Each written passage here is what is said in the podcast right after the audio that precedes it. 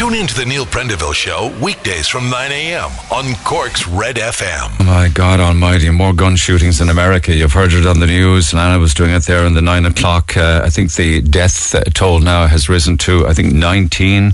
Uh, the papers are, are quoting uh, 14. Uh, but of course, that's at the stage that when they had gone to print. So the 14 kids dead on the front pages. Uh, well, that is now changed to uh, at least 19 and others, and others injured. Uh, another rampage, another gunman getting into uh, a their our equivalent to the uh, primary school, their elementary school. this is down in a place called Uvalde in Texas. They we were chatting about this this morning. The size of of that town. It's about the size of Middleton if you were to put it in in context to Ireland um, an active shooter, they call him, opened fire at a primary school in the USA. Um, the 18 year old gunman opened fires on pupil, uh, fire on pupils. Uh, and teacher, as, as dozens more were injured and, and many killed.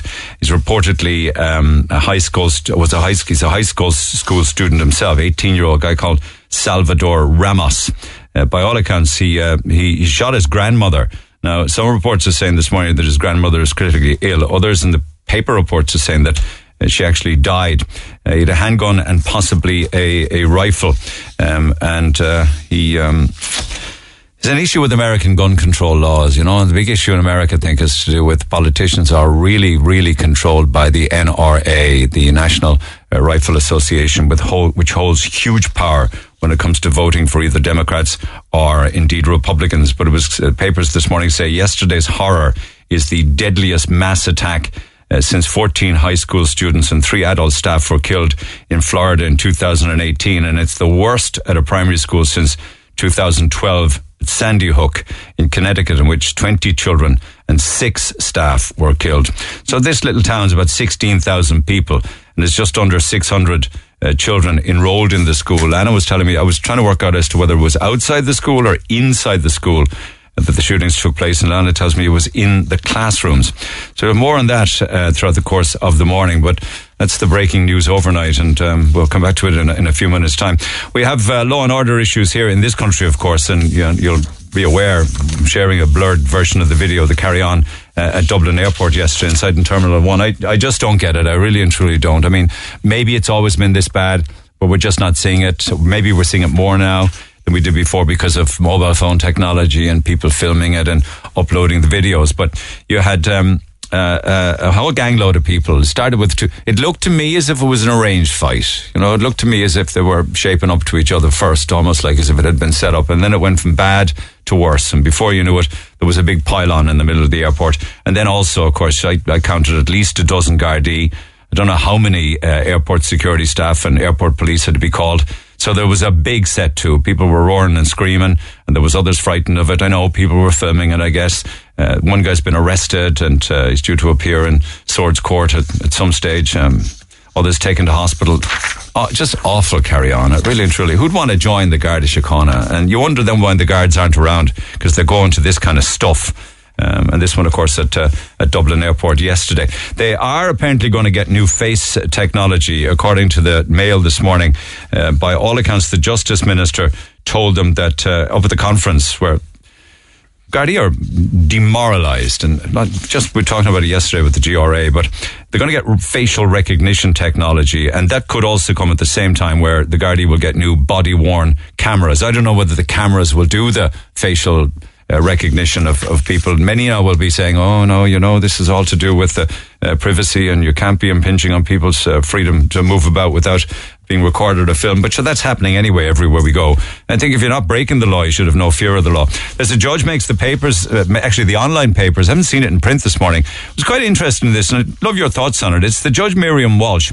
She's above, she's a district court judge up the country. I think she's in, um, I think she's in Portlaoise, if I remember. And in her court yesterday, uh, she was very critical and she said she was sick to the back teeth of defendants coming into the courts looking for interpreters to assist them in court proceedings when they've been living in this country for years. Now, the Irish Network Against Racism says that her comments are reckless and unhelpful. And they went on then to say that, um, you know, everybody who's before the courts has the basic principle of justice and that we're all equal before the law and that everybody should have equal access to understanding the legal proceedings. Uh, but the apparently there was a 24 year old pleaded guilty to assaulting two people in a takeaway restaurant, right? Threatening, abusive, and insulting behavior. He was drunk. Uh, and uh, he he was in he was in court and he pleaded guilty. And the judge said she said that uh, interpreter costs were funded by the taxpayer, uh, and she said they have no need for an interpreter when they go out to buy their hooch and they don't need assistance when they're signing on for social welfare. Uh, she said, while he might have very little recollection of what happened, his two victims remember it. He's been living in Ireland for five years and he wants an interpreter. He didn't need an interpreter with him when he went to buy his drink or when he goes shopping. Ah, they know more English than we do ourselves, she says. I'm sick to the back teeth of people hiding behind interpreters. He beat the sugar out of two people who were just doing their job that night. This happened apparently in uh, yesterday in Portlaoise Court before the judge. Uh, apparently, your man went behind the takeaway counter punched a staff member several times in the face. He goes and punches another man who tries to help the staff and come to their rescue. Apparently, um, there were nine and a half thousand requests for interpreters in the state last year, uh, and it just seems to go up and up, and it's apparently around about one and a half million a year, and she's fed up of it. If you were wondering what languages are needed for interpretation, the main one is Polish, followed by Romanian, Lithuanian, Russian, Portuguese, Latvian, and so on and so forth. Uh, a lot of big plans here on Leeside. Apple, of course, are expanding. They're going to have uh, maybe an opportunity to hire another 1,300 employees. Another 1,300 beds needed on Leeside. Uh, but I know I need to accentuate the positive, and, uh, you know, Apple are just really powering ahead on Leeside. And apparently, City Council are buying the Docklands. It's like one part of the of the state buying the docklands from another part of the state, but they're buying it nonetheless, and they're going to put in a huge, big regeneration scheme. They figure could be one of the biggest docklands regeneration scheme in Europe. Interesting, they found the dosh for it, isn't it? Uh, find dosh for that, but can't find dosh for houses. I hope also they put up a sculpture or some kind of artwork to commemorate the dockers there. Uh, there's been many promises, but still not being delivered. And um, with regards to employment or the crises within hospitality. Uh, you're probably noticing more and more pubs across the country now. If you're listening to me in rural Ireland, or if you're around West Cork, East Cork, or North Cork, or maybe even some of the suburbs, you probably notice the pubs don't open by day as much as they used to. And indeed, some pubs don't open on particular days of the week at all. Uh, and many are shutting up to two days a week. Primarily because of staff shortages. They just can't get people to work. And on top of that, of course, we have a lot of people complaining uh, as you do, um, and there's uh, reasons to complain a lot of the time. One is to do with the passport op- office, and the complaints to the passport office are a record high. And the Independent this morning are saying, why are so many people? You know these questions and answers the papers do. Why are so many people waiting for a passport? Do you think it would be simple? Well, apparently, four out of ten of the applications are incomplete or haven't been filled in properly, and that's the big reason why there's a massive uh, delay. Papers also this morning talk of matters to do with festivals and gigs, and it's great news The boss Bruce Springsteen will play uh, a couple of gigs in the RDS next year, um, and already people are saying the ticket prices are ridiculously high, and hotel prices are rocketing already for those gig dates in May of next year with the boss back in Ireland. I don't know whether they'd pencil in an extra gig down here on Leeside. You'd never know. And the papers also this morning talk um, of uh, issues with regard to people who now may well be able to sue tech firms if their children get hooked on TikTok. It's a bill that's been drawn up in California where TikTok or Facebook or Twitter or others like that would be held accountable for addiction and harm to children who become addicted uh, to their tech platforms. It's an interesting one, isn't it? There's that, that and lots more besides. Text 0868 104 106. The number one talk show in Cork. If it's happening in Cork, Neil is talking about it. The Neil Prendeville Show on Red FM. I was just talking this morning there when we were coming on air about yet another uh, shooting in America. Last week, actually, there was uh, another shooting where people were shot outside a shopping mall in America. And, and bizarrely, I often wonder why this is that people actually share video footage like that. I mentioned it on the air at the start, at the back end of last week that somebody sent me a video and uh, I opened it um, and I didn't know what it was. It was just this. There was just this video in front of me of somebody driving a car with a headset on them, and there was obviously a camera in the headset or whatever and this person is driving around from shopping mall to shopping mall. Uh, and then I'm watching it for about 30 or 40 seconds. I was like, what is this about? Uh, and then he gets out of the car, um, and all of a sudden I see he's got this big machine gun, and it was like watching something you'd watch on a PlayStation. He just starts shooting people, this popping sound. I stopped at that stage. I got a terrible shock. I wonder why people share video footage like that. Uh, but I would imagine that yesterday must have been something like that in America. It's absolutely tragic another shooting, another mass shooting. Um, the amount now that have uh, lost their lives, I think, if I'm correct, has risen to, uh, to to 19, I believe. I have some clips on this from from overnight. This is a clip of Joe Biden, um, and then there is also the clip of a. a Joe Biden is uh, no, that's incorrect. Actually, can maybe we can just. This is just a clip of uh, of Joe Biden this morning in the early hours reacting to the shooting. I had hoped when I became president I would not have to do this again. Another massacre, Uvalde, Texas, an elementary school, beautiful, innocent, second, third, fourth graders. and how many scores of little children who witness what happened see their friends die as if they're on a battlefield, for God's sake. They'll live with it the rest of their lives. There's a lot we don't know yet. There's a lot we do know. The parents who will never see their child again, parents who will never be the same. To lose a child is like having a piece of your soul ripped away. There's a hollowness in your chest. You feel like you're being sucked into it and never going to be able to get out. Suffocating. It's never quite the same. As a nation, we have to ask when in God's name are we going to stand up to the gun lobby?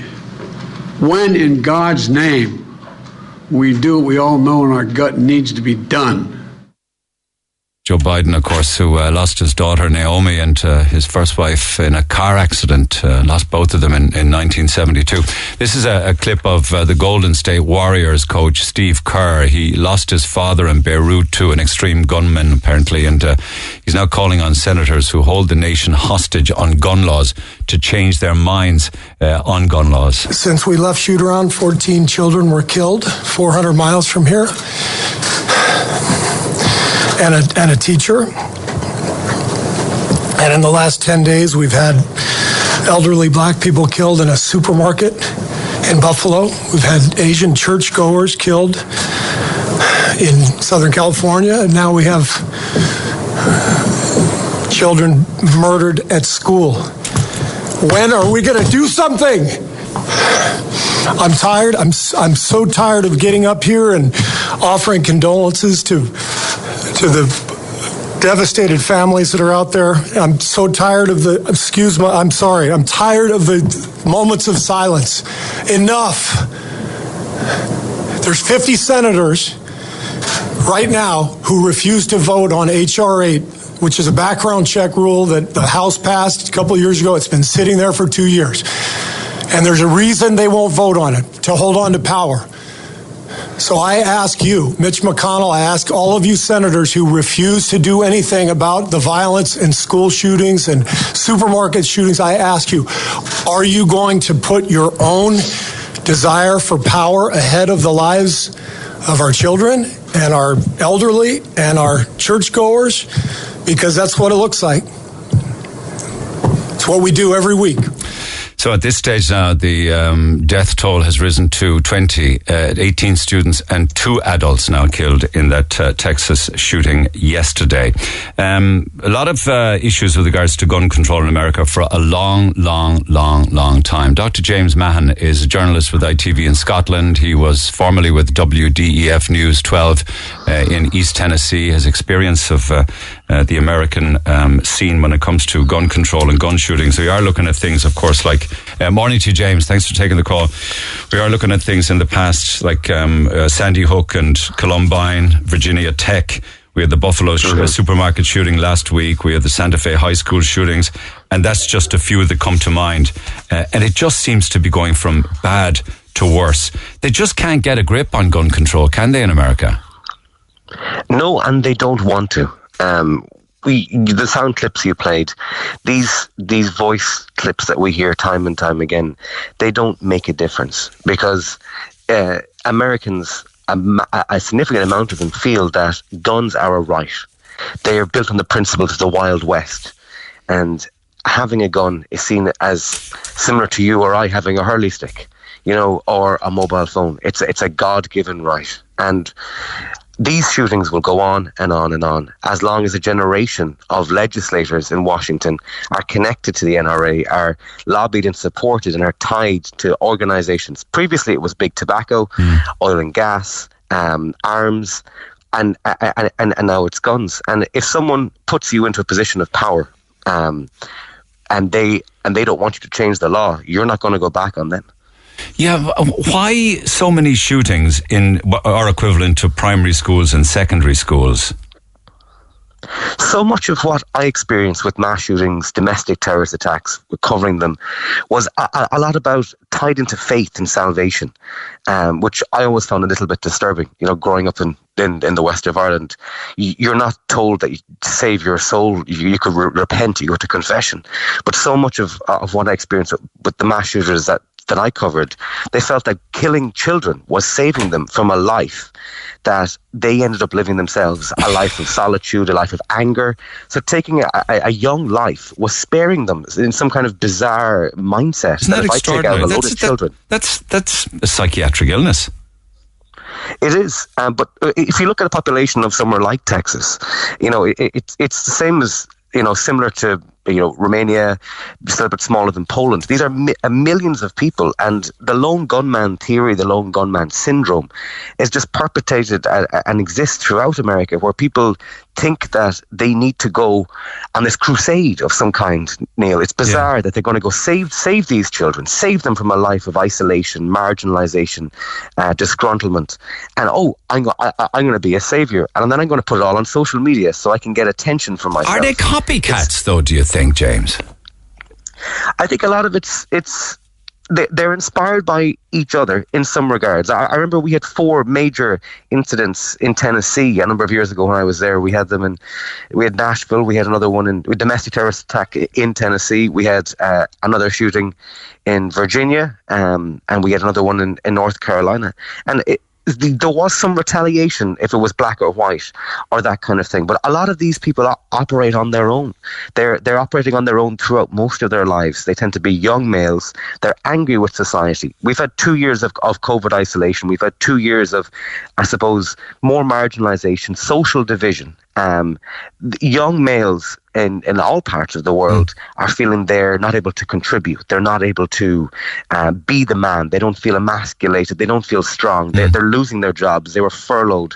Young men are, are are turning to things like violence and fantasy, um, and and then they're brainwashing themselves through forums, through chat rooms, and access to guns is so easy in America. You or I could go on a Facebook. Okay. We could fly into Dallas right now, Neil. We could go on a Facebook group, and we could hand over hundred dollars or ninety euro to someone on a Facebook group, and they could hand us a semi-automatic weapon, and we could walk into a cinema on a fa- okay, but you, you can okay, so that's through Facebook buying it online, but you can walk into gun shops. I mean, how is it easy is it to buy a gun in America, or does it vary state to state? It varies state to state, but overall it's very easy. The, the lack of background checks, all you need is a driver's license, uh, and it's not hard to get a driver's license. And it, uh, and if you do want to bypass that, for the likes of handguns in Texas, you are meant to be 21, um, but as long as you're over 18 and this and this guy was um, but are there um, any it's, it's are there so any waiting periods where you're where they check for criminal convictions or domestic violence convictions or or you know just uh, mental and, and, and health checks on people? In in some places, yes, but in uh, the majority of places, no, because you can walk into the equivalent of a Tesco, a Walmart, and you can just pick one up, um, and then you just spend fifty dollars on on a round or two, and and that's it. And if you want to bypass that, if you're 15, 16, 17 years of age, you can gift guns, you can swap them, you can trade them online, um, and and there's no issue. You just meet someone in a in a car park and then and I, I, hand it over. And then let's say if you're over 21, or you're suggesting in many cases 18, uh, you can literally just walk around in public places with a handgun on your person. It, it, it, varies in state to state. It varies in building to building. Um, some public buildings you're not meant to have open carry, but the majority of places, if you're over the age of 21, you can open carry in in certain U.S. states, which means you can have uh, a high grade weapon stuck on your hip beside your iPhone. But but oh, next to your mobile phone. That's interesting. Um, yeah. But no, nobody's saying anything about whether or not you have to go on a course to learn how to use a gun responsibly. None of that, no? No, th- there's very well. P- There are always uh, critics of gun control who say that we need to do more background checks. There need to be mental health evaluations, and then the same people say, "Oh, but if people have health issues and they have guns, well, isn't it important that people who don't have issues also have guns so they can shoot them back?" Which is one of the most bizarre, bizarre things that I, that, that I used to hear every single day. It's like, oh, it's okay. Like we were encouraged to to carry weapons in our jobs as journalists, um, and we were going into hostile environments where there were active shooters. But at the same time, you don't need a gun if you're you know you're working in a garage or you're working in a McDonald's or you're working They say I You know- need it for protection. They say. Okay. protection. Yeah. You, It's- uh, it's incidentally, I kind of imagine you culture. probably you didn't carry a gun, did you? No, No. no, I, I, I didn't. Uh, The people I worked with did have guns, but for teenagers don't need guns. Children don't need access to guns.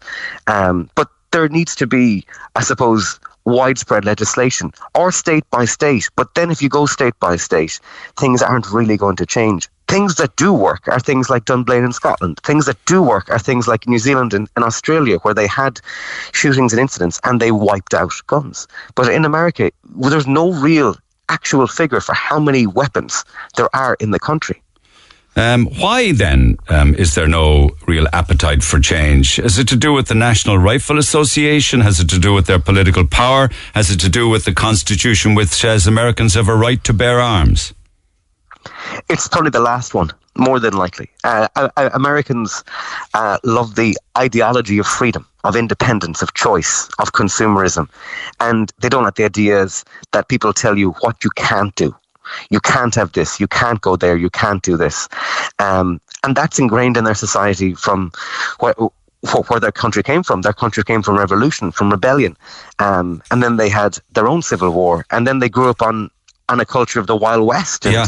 gunslingers and cowboys and and then that's uh, in itself has transitioned into the glamorization of the war in Iraq and uh, video games like Call of Duty and uh, and these kind of things. Where Those video games don't help. I'm glad you mentioned that actually, because they certainly do glamorize guns and shooting people, don't they? These online games. They, they do, um, um, but at the same time, I suppose we, we, we need to be careful about what you say about these things. A lot of people play video games. A lot of people have mental health issues, but they don't do what happened in Texas. They don't do what happened in Buffalo.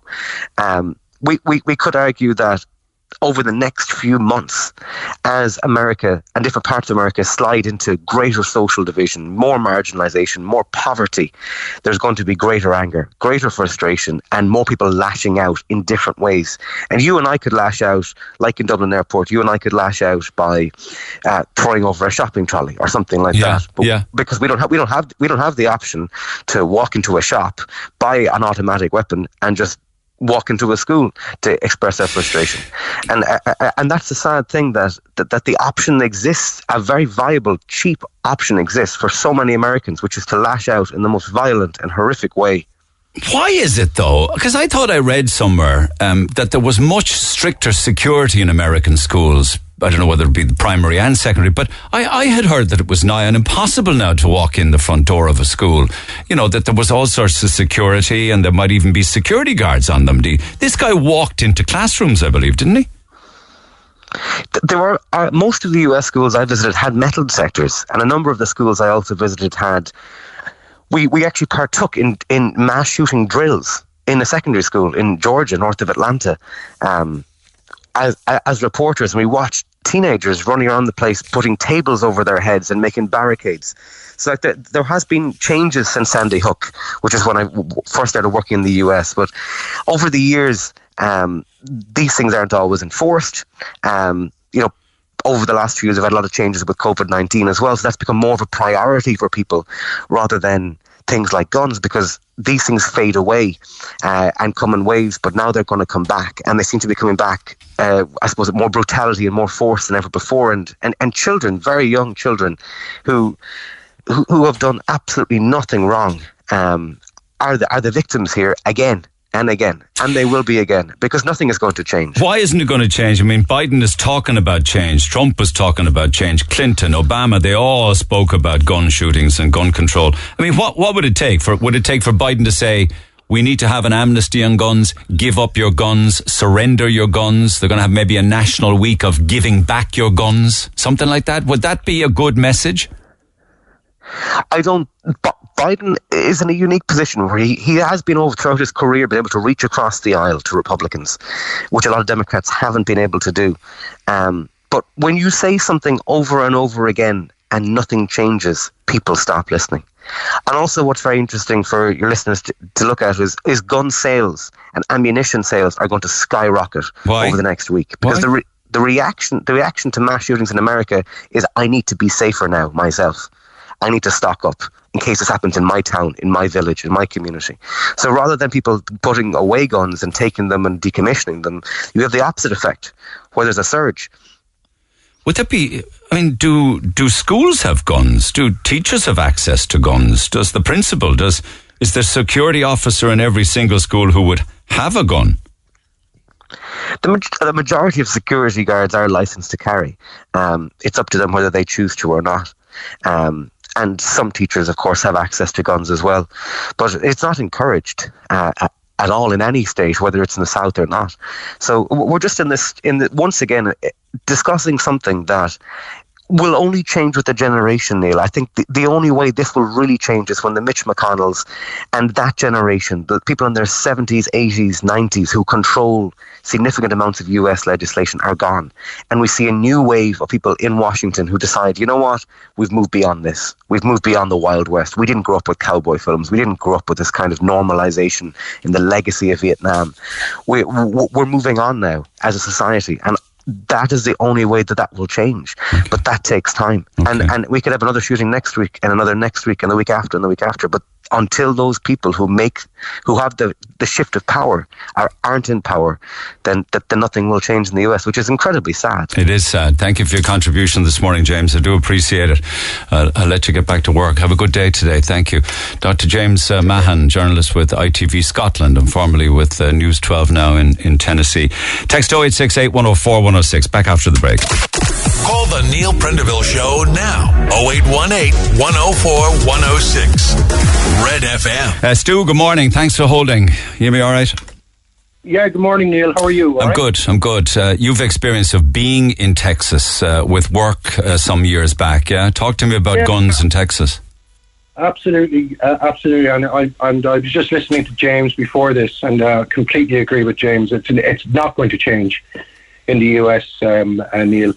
I spent uh, an awful lot of time in um, Omaha, in Nebraska, and also in San Antonio, in Texas, and um, quite literally, you could walk in off the street and buy whatever you liked. The only difference in Omaha was they had a one-hour wait period where you could literally walk into a gun shop with a driving license or a state issued ID, and they would. Uh, the waiting period was literally to contact the local sheriff's department to make sure you didn't have a warrant out for your arrest.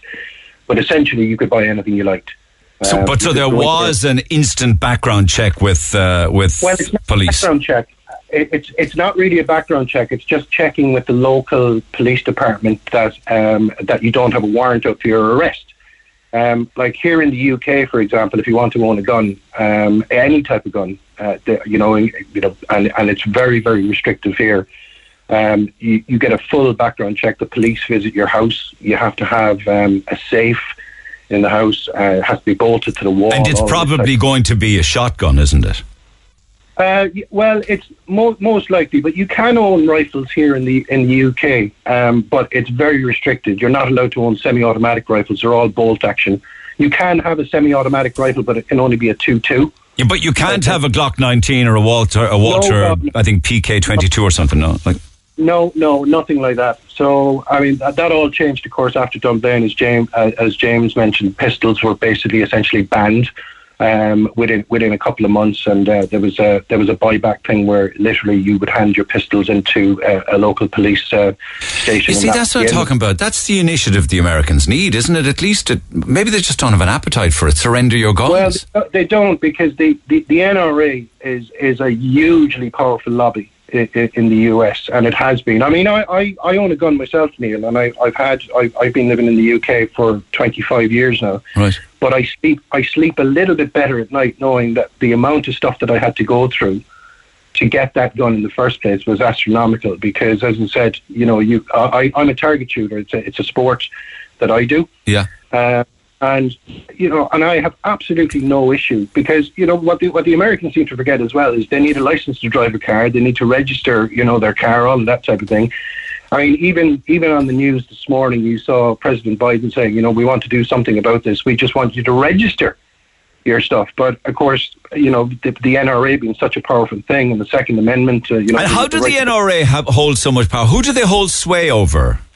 Well, they hold sway over the over the senators essentially because they pay them lots and lots of money in lobbying groups and, and stuff like that. So uh, you know, the moment a senator uh, uh, you know says the words gun control, they're instantly branded as some sort of a communist.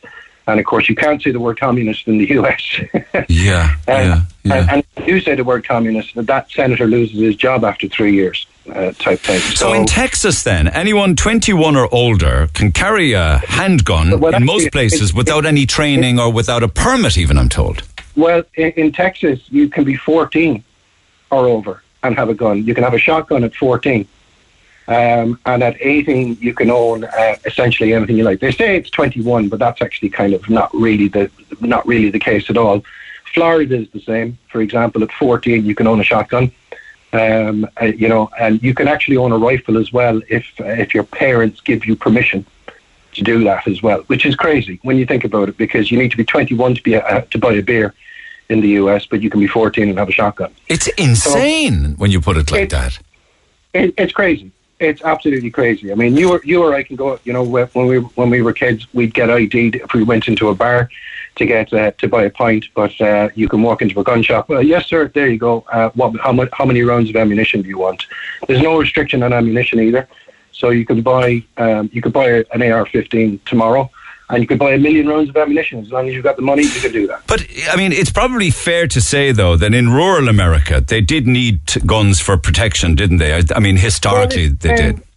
Same in Ireland. You know, you, you look at Ireland. Most most farmers will have some sort of a shotgun for pest control, and you know that that's perfectly it's a perse- perfectly reasonable assumption to make. And it's the same in the U.S. because you know most farmers, you know, uh, for for pest control they'll need a rifle or a shotgun of some sort. But the, the whole thing around the Second Amendment has skewed all of that because you know you have the you know the NRA have kind of latched on to you know the the, the right to bear arms and defend yourself, which has just been skewed um, massively. I mean, there, there's whole there's a whole But there's a big There's difference whole- between having a rifle um, uh, living in rural America or rural Ireland or rural England uh, and having an M60 machine gun legally. I, Like. agreed. I agree completely. Because there are machine guns that can be bought over the counter.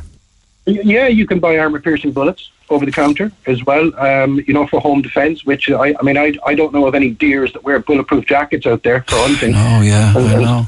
You, Yeah. you know, so But the law states in America that if somebody comes onto your property, correct me if I'm wrong, somebody comes onto your prop- property uninvited, you can actually shoot them.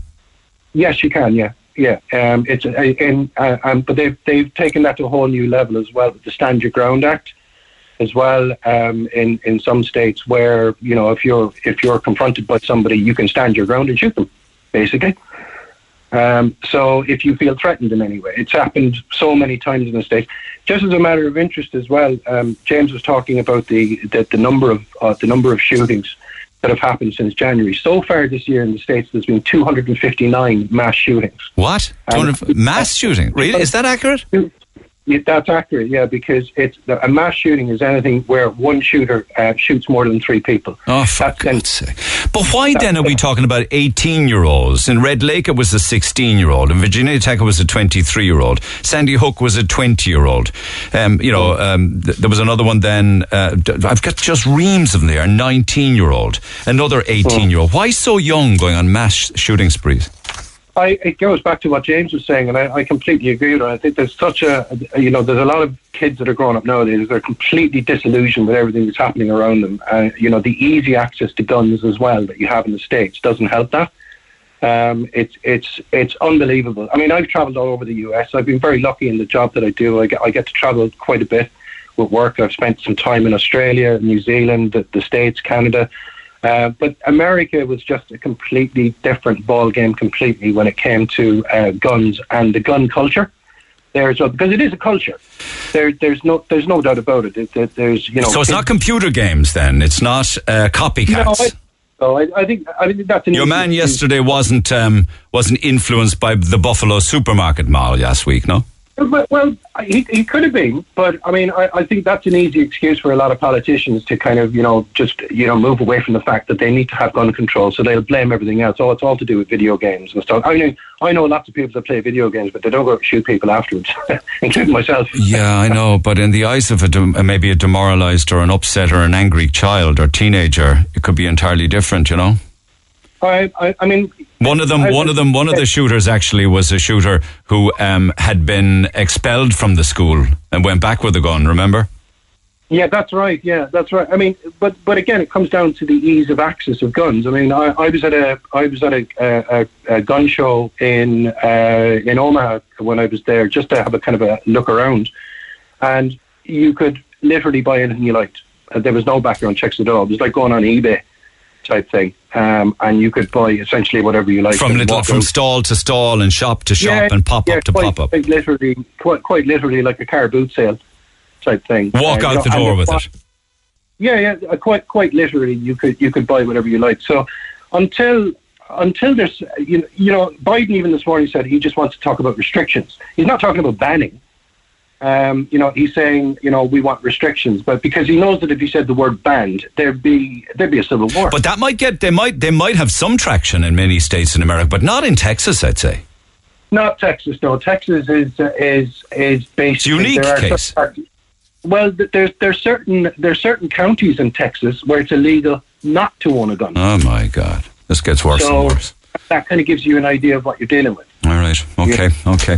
Stu, thank you for the update. Good to chat. Thanks so much. Appreciate the call. No worries, yeah. Keith, good morning. Hello, how are you? You want to get involved in this conversation? You say people having a Yeah, bull's yeah, notion about amount- gun laws. Yeah, the amount of misinformation from the last two people has been is is I I was nearly laughing in the car like. Well, I give me nearly examples of what you deem misinformation. Well, in in Ireland and in and in Northern Ireland and as I say, in Ireland and Northern Ireland, you can own a handgun here. I know a couple of people that have ha- are licensed to carry handguns in Ireland. Are there only very specific cases though where somebody There's, could? there's, they're specific. It's not easy to get, but you can uh, carry. You can get a license. There is, there is a, a solicitor on the South Mall who's licensed to Uh, carry. uh, I don't know that that's the case anymore, and we won't refer to that individual Yeah. No, for no, private yeah, personal no, no, protection reasons. exactly, yeah. Um, but that But, would, uh, but, but for me, can- for me, or go- for you, or for Kevin, or for Seamus, or for Claire, or for Lana, or anybody not- in the not- city of not- Cork cannot go out and buy a handgun. You can, if you if you pass certain uh, uh, certain requirements and exams, you can, but you, and you can only use them in gun clubs, the same as you, can in Northern Ireland and the same as you can in England. Okay, so so I And pass all all of those checks. Where where can I? uh, but no, let, let's. I I just want to be clear on this. When I own that hun- handgun, where can I keep it? It has to be locked up in a safe at home. Right. same as you would have a shotgun or a rifle. And also, say in America, you cannot own a fully automatic weapon. You can own a semi-automatic weapon, like an AR-15. They have, but they have to be semi-automatic. The fully automatic uh, part of the gun is removed, and the only way to make them fully automatic is to get the new new bolt to allow it to be fully automatic, which then is an illegal firearm. And the fully automatic means that it will fire and fire and fire as long as you keep your finger on the trigger. Finger on the trigger, yeah. So like, I, and you you you you have you can't go walk into a gun store in America and buy a handgun straight away. There is te- there is requirements to buy a handgun in America. You can walk in and buy a shotgun or a rifle, and you'll have it in an hour or two once you have your driver's license with you. But for a handgun, you cannot. You don't have to show ID at a private gun show. You go in, go to the show, um, buy the One, gun, off you go. Buy, you can buy the gun, but handguns are are di- more difficult to get in America, the same as they are everywhere else across the world. It's Well, the uh, they're the hardest. They're the they're hard. They're, no, they're obviously they're easier to get in America than they are than they are in the likes of Ireland or England or France or Germany. or places like that. But they, it's, it's look, uh, I don't know. Those people saying, "Oh, you can just walk in and buy and buy get a handgun in an hour." No, you can't. In Texas, the official No, minimum. Hang on, no, this I've like been- this I've is the been- this I've is the law I've been- here. I've been- the official been in minimum age to own and har- carry a gun in Texas is 21. Another law Yeah, came into what- effect and in September, and allowing people between and what's 18 and the- 21. Hang on, let Yeah, me finish the sentence. The, what's the minimum age in England? no, no, to Four- buy a 14. handgun if they Yeah, to meet a ri- requirements to to buy a own. rifle in England is fourteen. No, no, no. This is in this is in America. I know 21 that's years 21. old, you can buy a handgun. Yeah, Yeah. But you- why are you you- why are you yeah. saying that's not true? you can buy it, but it is you're not going to get it straight away. Uh, in many gonna in instances, there's a, in many instances there's an instant background check uh, where they check with police officers, criminal convictions, domestic violation, uh, or immigration status. That can take Well, an I've hour, lived there. one hour. What? I've lived there. No, but I'm only telling you what the law says. yeah, yeah, you can that- buy a handgun in an hour. You can't. But I'm Yeah. going through Texas. I'm going through state by state here, where it says you can. Yeah. Yeah, and then and, and look and look at look at England. You can buy a you can, a fourteen year old can own a rifle in England. A fourteen year old can't own a rifle in America. But they can. I'm not talking about 14 year olds. This is. I'm talking Yeah, about I- 18 year olds, yeah, 20 year olds. Yeah, yeah, but it's grand. But I say a fourteen year old can have a, have a rifle in England. Can own a rifle in England. Yes, and buy. Uh, okay, so a 14 year old can walk into a gun shop and buy a rifle in the UK Yes, on their own. there. As it's in their law. Uh, Do you accept that you can buy a handgun across the counter in America? You can go in, you buy it, you pay for it, and there's a check done, and there is a wait list to pick up the handgun. And that includes pistols and Walthers and PPKs and Glocks. there is a wait list. How long is the wait And list? You don't. It varies from place to place. Would you accept that it can be as low as an hour? No, but I've never heard of any anyone in America, any, anyone in Texas getting a getting a handgun in an hour. Yeah, okay. Just looking at the uh, UK police site here saying people between 14 and 18 years of age may be granted a firearm certificate but may not purchase or hire a firearm or ammunition until they're 18 years of age. They can get a cert but they can't get the gun in the UK. They can they can borrow or be Oh, hang on, you might be right. They can borrow or be gifted a firearm and ammunition if they possess the appropriate certificate. So that's a stupid And law, you isn't it? and it, it is. And in America, you need a special license to get uh, armor-piercing bullets, but they can be bought. But you can get them. You can buy them here as well. Listen, no so- matter how we conclude this conversation, they have a problem, though, America, don't they? No, there is a there is a problem. Yeah, there is a problem. Like there's no need. To, there, I don't see any need for anybody to have a full as a semi-automatic weapon. Okay, okay. Here. They're supposed to be for hunting, like, but you don't need a semi-automatic uh, weapon to go hunting deer. Like, you need a rifle or a shotgun, a rifle, really. Like, shotgun for pheasant, maybe. But And and under no circumstances at all to have a handgun. no, there's no need. What's the, what's the point of having a handgun? Well, that's what they have. Yeah, but there's no point to it. Absolutely waste of time. Like I say, I've know loads of people living in Texas, and I, not not a single one of them have a handgun or any guns in their houses. Okay, thanks for the call, Keith. Text 0868 104 106. Hey, it's Dave. Join me weekdays from 4 for Dave Max Drive, where I'll help get you home or give you a little lift at home. Big hits, loads of fun features, and traffic info. What more could you need? Join me weekdays from 4. Dave Max Drive. Get it off your chest. Text the Neil Prendeville Show now. 086 8104 106. Red FM. And by text this morning, guns don't kill people, people kill people. No, it's not the NRA. It's a natural right as per the Second Amendment of the Constitution of the USA. America didn't change their gun laws after Sandy Hook school shooting, and now here we are with another primary school shooting. So do Americans care more about their children, or do Americans care more about their guns? The right to bear arms never meant you can have an AR-15 or an AK-47 in the house. It's all about big business. Another one, Neil. Yesterday was the 212th mass shooting this year in America. How insane is that? Morning. Films and video games don't create psychopaths. If they have any effect, it's probably to make psychopaths more creative, says Paddy. Interesting take on things. Regarding guns in America, it mightn't be too popular an opinion among some, but you can't put the toothpaste back in the tube. Gun laws will have absolutely no effect on criminals who are intent on committing violent crimes. Legally banning guns would affect only law abiding citizens. Or do you think that violent criminals will hand over the handguns, as you're suggesting? It's also interesting how gun crimes are recorded and reported.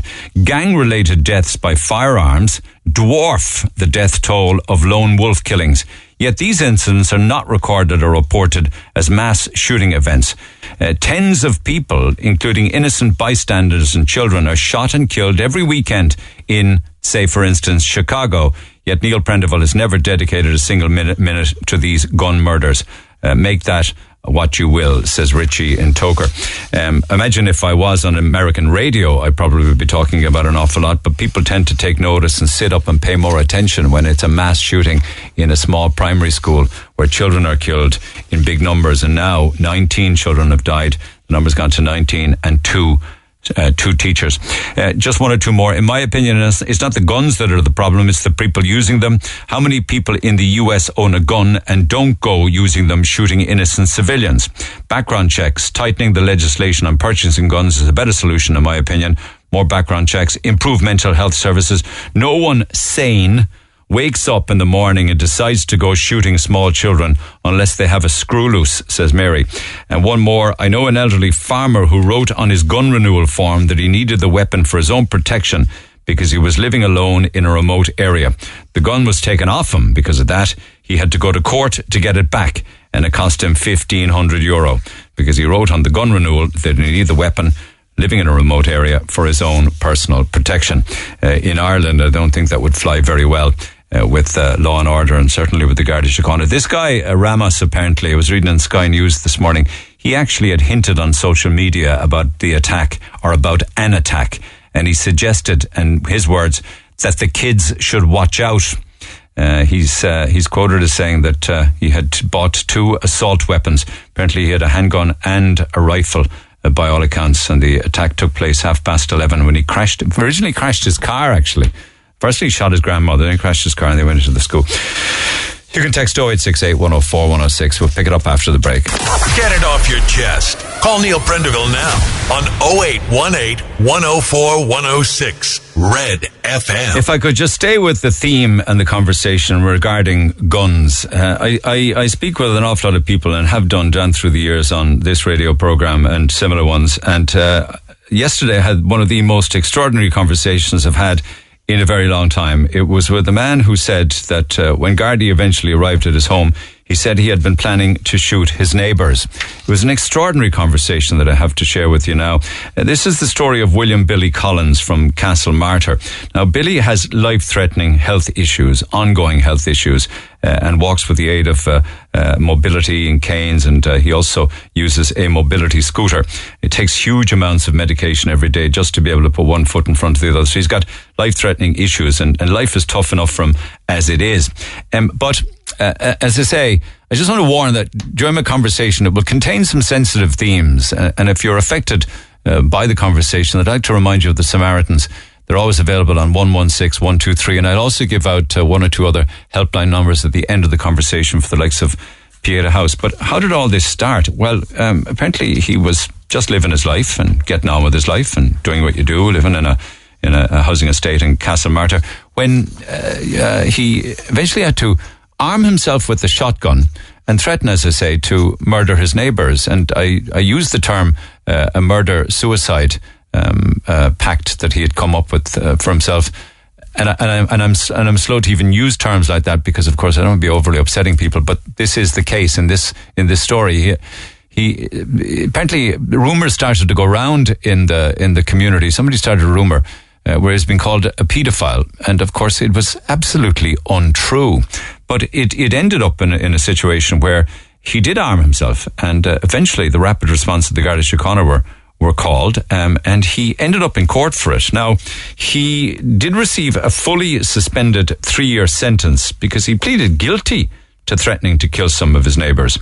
He sat in his mobility scooter outside his home with a shotgun in his lap and an ammunition belt. And I caught up for a chat yesterday uh, with uh, Billy Collins. And I asked him, uh, you know, uh, when did the name calling begin? I was talking to a friend of mine at the wall, and uh, the young girl came from school, and she stopped to thank me for uh, getting her bike fixed. She was talking to herself, and she's a friend of mine, and the, the, uh, when we were talking, uh, this man passed in and uh, went straight up to mother and said uh, that we were watching the one going past, we were classed as paedophiles. Okay. So Okay. the word spread fast. What you're saying to me is that just a random stranger was going around warning people that you were a paedophile, Uh, that's right. just for no reason whatsoever. One particular individual started spreading the word. Is it that you were a paedophile? Uh, that's right, yeah. And uh, warning all the neighbours, watch him because my friend were paedophiles. okay, okay. And did that accusation spread to others then? Did others hear about it? Um, it it was was involved, and uh, we didn't hear back. So I don't know. If, uh, in the end, when we went to court, the whole place knew it. And Oh, okay. The whole parish knew, and everybody Yeah. knew eventually because, of course, the yeah, courts. The I've courts. been arrested, and uh, yeah, I, I, I'll get to that part of it. But yeah. being falsely labelled a, a, a paedophile, with, and of course the Yeah. guard subsequently said that there was absolutely no truth in it. You must have been very depressed and down about that. Uh, well, I was more angry than anything because you called me with a tramp or any other name under the sun, but that's one word I hate Yeah. to be called a paedophile, you know. Yeah, yeah, yeah. Like I'm a young fella, he's 23, and you know I've done the growing up thing and the father thing and yeah. what have you, and there's just uh, very uh, kind of more angry than upset. I know, I know. Did you go and report these false allegations Yes. to the Gardaí? Yeah, I did uh, report them to you all, Gardy. What did they say? Uh, they could do nothing about it because it was a civil matter. Okay, okay. Uh, so away you went then, and things didn't get any better. So then you decided that you've had enough, was it? You weren't going to take it Uh, anymore. Yeah, I was uh, moving on the shotgun. It was licensed uh, until November the 27th. Right. And uh, this was August 26th. So I still had license and stuff. I was uh, sell- giving it to a gun dealer. Okay. And he was on selling it for me. But you, but you, but you didn't do that. You armed yourself with the shotgun, wrapped a load of ammunition around your waist. Isn't that right? Uh, yeah, that's right. Yeah, I had the gun here on the house, and uh, I was keeping it until I delivered it to the gun dealer. And uh, you see, because in my presence was uh, it was an easy thing to get, and uh, I had different plans on the day to go. Um, What were your plans that back. morning when you woke up? Well, uh, well, I was out in my garden as usual and doing old jobs and stuff. That was just today, but uh, you know, I didn't think of anything else. But when the conversation in it a lad, Somebody uh, called you a paedophile again, is it? uh, no, because I heard her back through the grapevine that I was being called a paedophile. Yeah.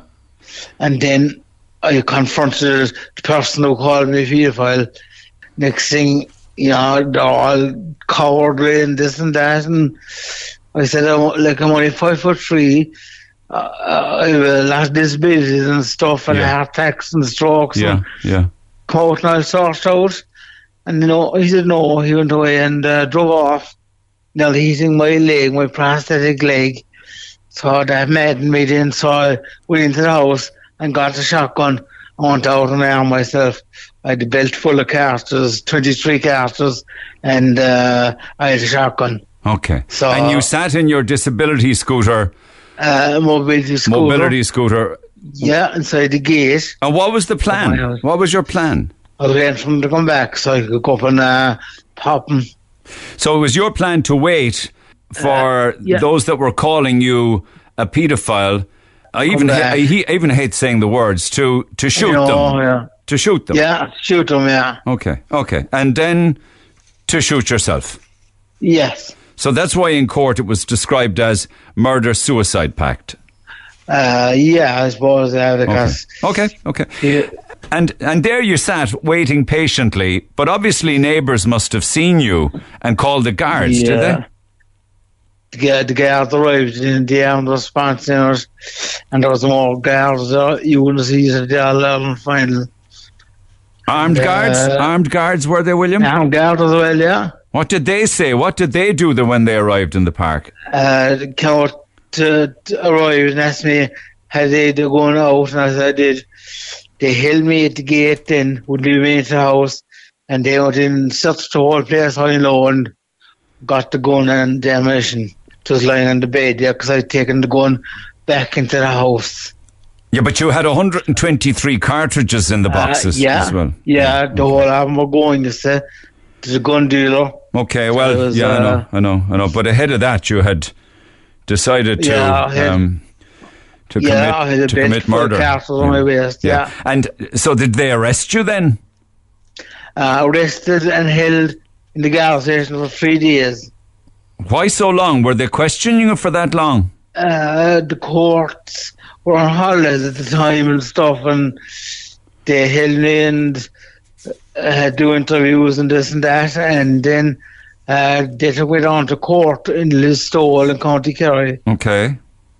So I got bailed, and the law judge could see. Did the Gardaí investigate the allegations because they did say in Uh, they did say in court Did, um, did afterwards, yeah. that they that there was no absolutely no truth to the rumors. Uh, yeah. Okay. Okay. They did they investigated, but uh, it was well into the a week or two after because you know uh, I suppose they to their job first. Okay, okay. And um, so you so you did subsequently end up before Cork Circuit Court. Was there a long wait before the court case? Uh, well, it's going on with nine months. And were you was, very uh, worried for that period of time? Those those nine months. Uh, yeah, not really, because what was going to happen was going to happen, you know. But did you it's worry that you might go to jail? That you might get a prison sentence? Uh, uh, well, uh, yeah, yeah, I suppose. But did You that? know, were you um, concerned about that? Uh, not really, because I'm on insulin and uh, loads of tablets, 10 tablets per day, so I wouldn't take them then if I got prison. I wouldn't take my insulin and all the medication I'm on, I wouldn't take any of that, so I wouldn't last long. Why wouldn't you take it? Uh, because I was standing for myself, my own name, and, uh, you know, they'd go at me, they'd do the same to someone else. So I was putting a stop to it, which was my case. But do you ever stop to think of the fear that you put into the innocent neighbours in the estate, the fathers and mothers and children who lived there? Uh, again, most of them saw, like, I wasn't out brandishing the gun, showing it off. It was hidden inside my gate because I knew the kids were coming from school. So uh, I kept it hidden inside the gate. But do you accept that you must have frightened them? But how would I frighten them then? Because Frightened them enough for somebody to call the guards, you see. Uh, when they saw the guards, they might have got a fright, right? But you know, uh, they didn't know about the gun or anything. Yeah, yeah, yeah. They said that it had a major impact on them and that while they were reassured you no longer had access to fire, firearms, the incident has left them fearful. Are you are you sorrowful for that? Uh, no, because at least that'll put a stop. Yeah. And this is probably the best thing that ever happened. At least people will leave me alone now. I know. Oh, I know. I know. away from him. No, listen. What, what, the, the, what you are being called is absolutely horrific. These kind Yeah. of terms of abuse are thrown around willy nilly by some people who have no idea of the impact of what they're saying on somebody's mental health and physical health. I understand that. Yeah. When when the judge handed down a suspended sentence, were you surprised at that?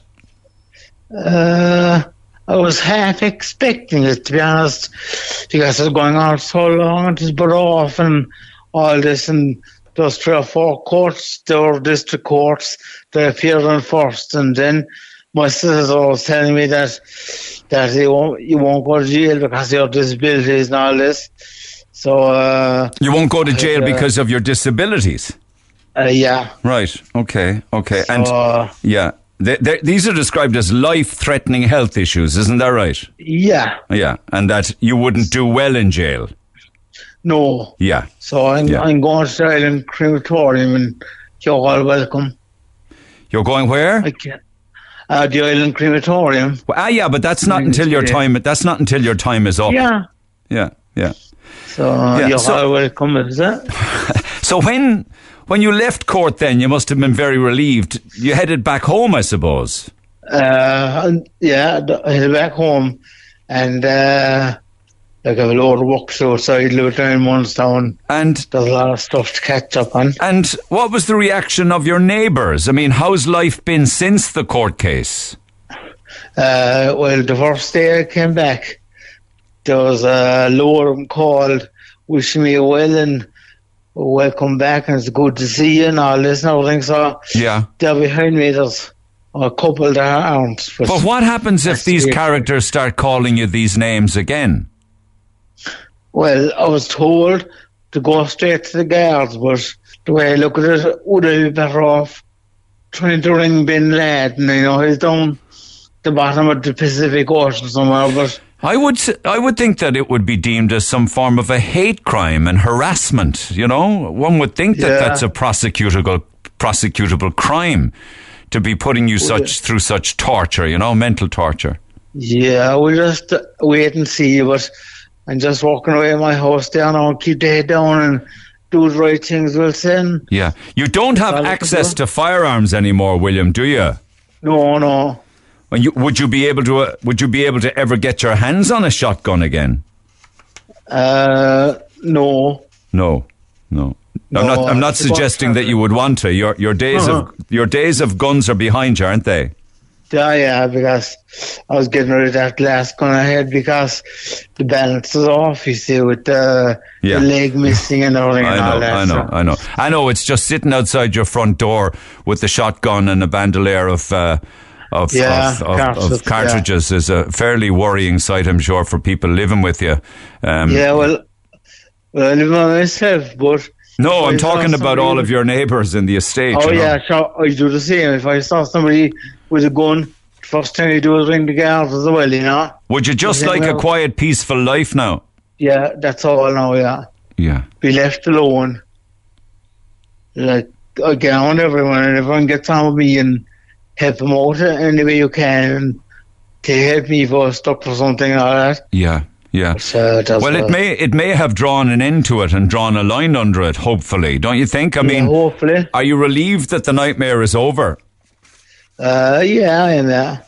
Yeah. And you have to be on best behaviour because otherwise the suspended Yeah. sentence will be reenacted and you'll be off to jail, I suppose, yeah?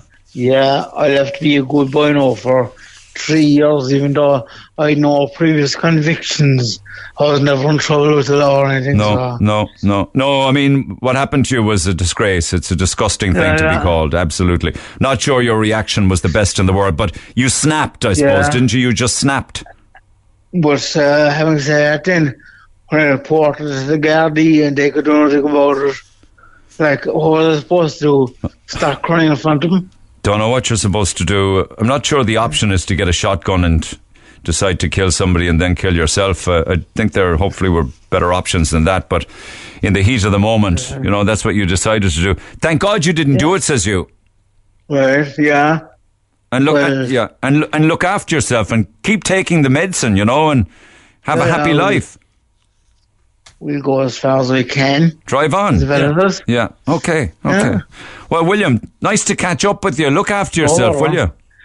No, they, they call me Bill. Ah, Uh, Bill. Okay. Well, I'm. I'm just reading William here from the court reports. Can I call you Oh, Bill? yeah. Can I call you Bill? I can. Yeah, yeah, no All right. bother. All right, Bill. Billy Collins. Nice talking to you. Look after yourself. No bother. Take care. All the best. Good luck. Bill Collins down in Castlemartyr, an extraordinary story. And again, uh, another example of neighbours correctly calling on Garda Síochána because it avoided a much more serious incident. Uh, otherwise, it could have been a very, very tragic incident. And I remind you again, if you're disturbed by that conversation, there are helplines available, including Samaritans on 116 123 and Pieta House on 1 800 247 247. You can also text HELP to 514 four four. An extraordinary story. Uh, I see interesting texts on this actually. Um, just one or two of them on this side of the break. I used to work in a dentist, and I loved seeing Bill coming in. He's such a lovely, genuine, caring man. The abuse he endured inside that estate was awful. I haven't seen Billy in years, but I hope he's listening and I want him to know what a wonderful man he is, says Jennifer in Midleton. Thank you for that text. Uh, can I just say that many, many, many people within the estate and the Castlemartyr area were not involved in this name calling or this rumour that was going around about him. Another one, well done for speaking out, Bill. Um, so glad to hear you share your story. The torment you faced was completely uncalled for. The people who made these horrific accusations against you should now be prosecuted. And that's from a fellow resident of that area of Castlemartyr. I have the details, but I'm asked not to share them. Uh, and just one more here. I don't want to come on air, but we are talking about a horrendous event in America this morning. In Castlemartyr, a man that planned a murder suicide last September has received a suspended sentence and is now back at his home. Um, um, it, could it be only a matter of time before Ireland is on the sc- same scale with the US as the courts in Ireland appear, to take gun possession very easily. Text 086 106. I found the whole thing very disturbing and very sad. And, uh, I, and as I said to him on numerous occasions, it wasn't, you know, something um, that he should ever have got into his head. But he snapped, obviously. He, he just cracked. Uh, and, uh, I, you know, I can't say any more than that. Obviously, being falsely branded a paedophile by one individual who was then telling others, and it went around, must have absolutely destroyed his life, uh, William Bill Collins' life. Uh, but of course, his plan, of course, you know, we, we, no, nobody can say that that was the right way to go about it. So thankfully, uh, a neighbour called the Gardaí and they managed to intervene. Back after the break, text 0868 104 106. Talk to Neil Prendeville now. 0818 104 106. Cork's Red FM. And as always, you can text 0868 104 106. Brian, good morning. Good morning, Neil. How are Uh, you? good, thank you. You were born, raised in the United States of America. Um, I think at one stage you were living about three hours from the town where the shooting took place yesterday. Is that right? Yes. Uh, basically, my, my parents are Irish, but I was born and grew up in Chicago. I went to University of Texas in Austin for a couple of years, and I lived in Tennessee for about eight years. Um, so I was very familiar with that type of gun culture. Um, the reason I rang in this morning was I don't want people here to think that Americans are just stupid and can't see the thing right in front of their face and that they're callous and uncaring about these deaths. Uh, it's a very, very complicated situation. Um, it's it's like if an American came over here and said to you, "Well, Neil, why doesn't Ireland become a unified island? Surely that would make sense." And you'd say, "Well, look, It's a little more. I understand. You've put it really well, Brian. What I do know, say, about this uh, individual, Salvador Ramos, is the minute that he turned 18, he went out and he bought himself guns yeah, yeah." as a birthday is- present to himself. like the ease of guns, it does vary greatly from state to state, the ease of access. But uh, I think there's the bigger issue, other than what your other callers have already said this morning who've experienced it, and that people that over here won't understand, is the issue of individual states in America. Um, we think of America as this one nation, and it's not. It's 50 individual states who are very proud of their independence and they begrudgingly follow the federal laws and there's many laws they fight tooth and nail against on a federal level just because they want to make It would be like the 32 counties of Ireland being all governed by themselves, but certainly answerable to the Dáil, but begrudgingly accepting Dáil direction kind of thing. Exactly. I mean, I can remember when they were fighting to bring in a federal speed limit of 65 miles per hour, and you can't imagine the, the hard time they had for something so simple. But again, every state said, no, we'll set our own uh, speed, speed limit. The federal government shouldn't be telling us what to do like that. Yeah. But So it's- even in a- even in spite of independence, uh, state by state by state, to govern much of their own rules, that shouldn't allow them the lack of common sense thinking that that results in school shooting after school shooting after school shooting. Nineteen children are dead now this morning, and two teachers, and many injured. No, but but I think the other two issues that are hard to to really quantify is again I spent the first 33 years of my life in America, and so I was you'd say indoctrinated into the American mentality.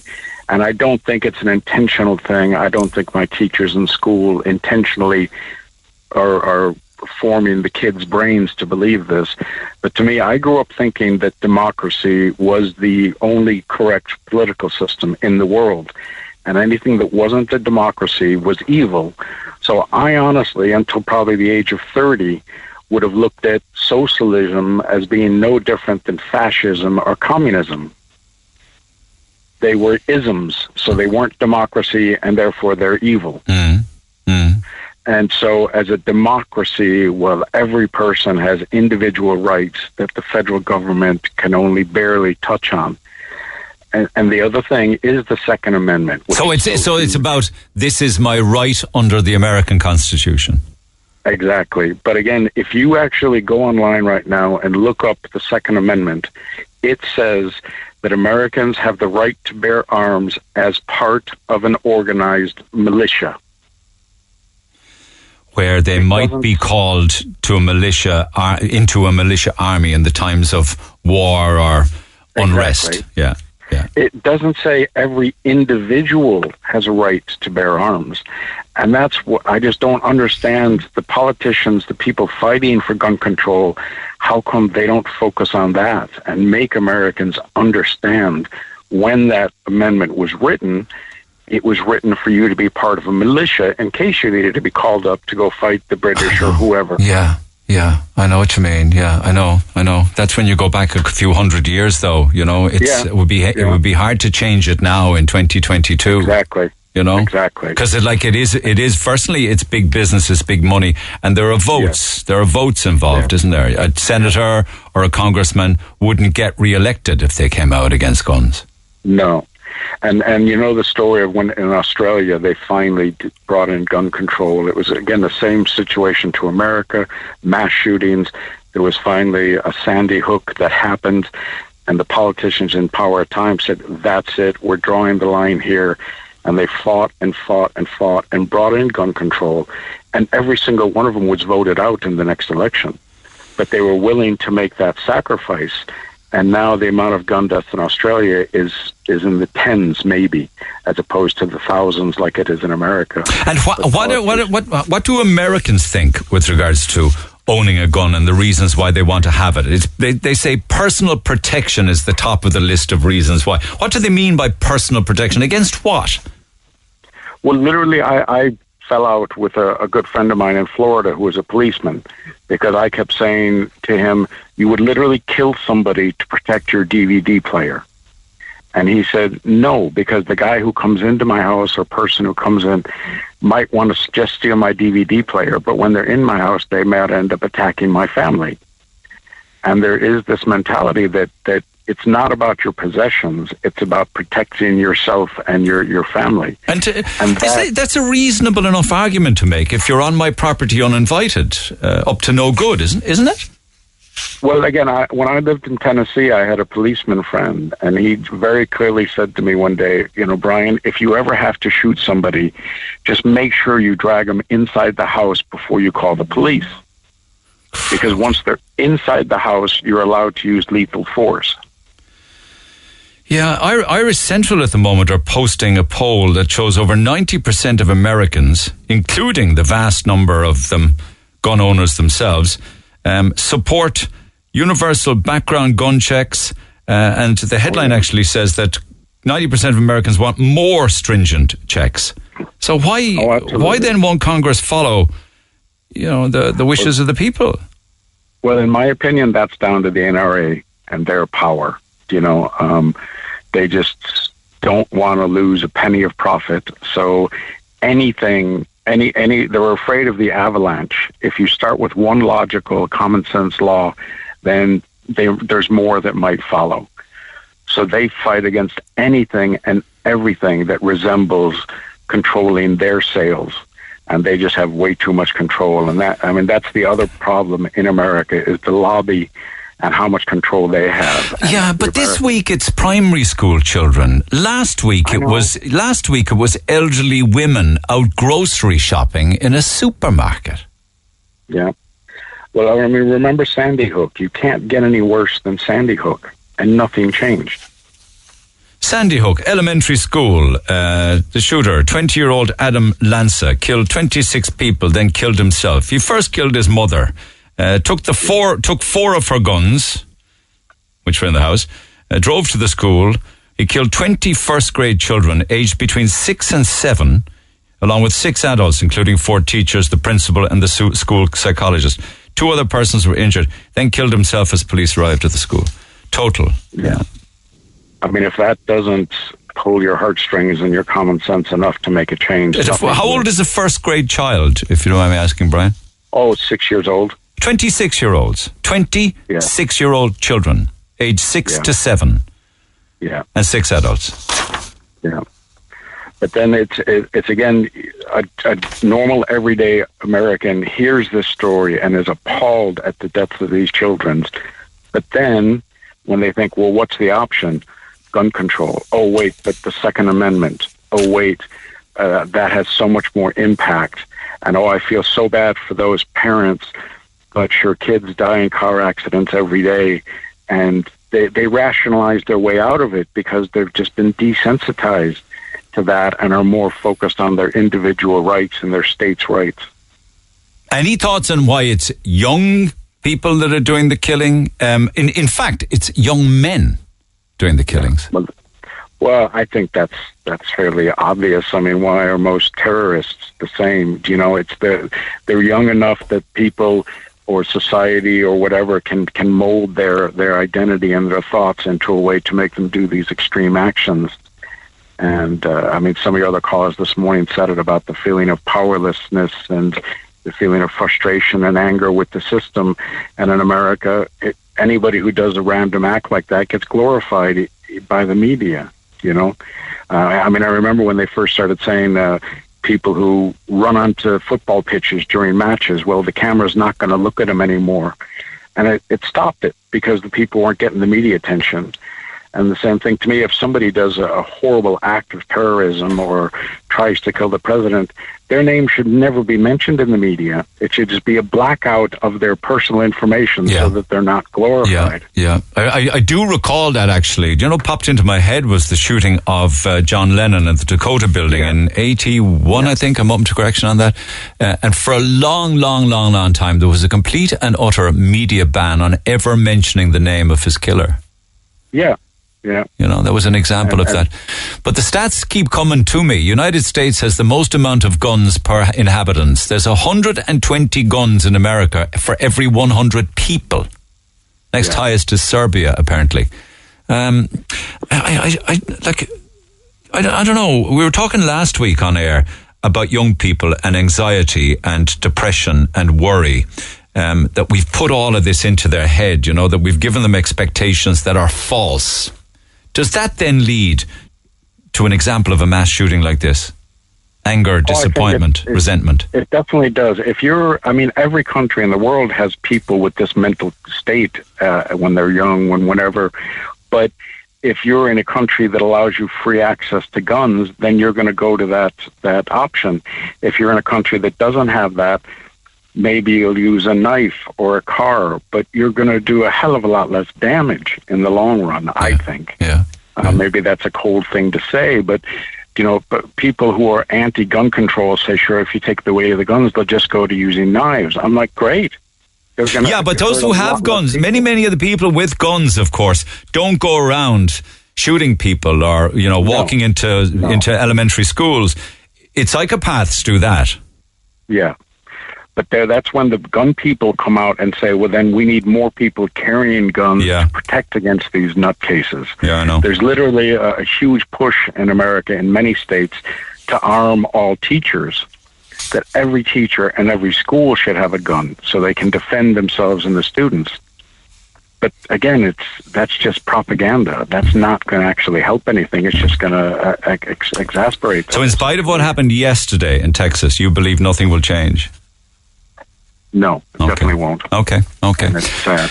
But again, I just want people to understand it's not Americans who are stupid or who are uh, uncaring. It's just the whole system. And as I said at the beginning, it's no different than saying to somebody here, well, why isn't Ireland a unified island? It's a bit more complex than that. I get you. Yeah. Good point. Thanks, Yeah. Brian. Thanks for your contribution. Take much. care. We were talking Thanks. recently. I was talking on air last week with the psychologist Richard Hogan, and we were just talking about issues that aren't far from the topic of conversation regarding why somebody might do something like that in Texas, uh, with the amount of um, uh, uh, like.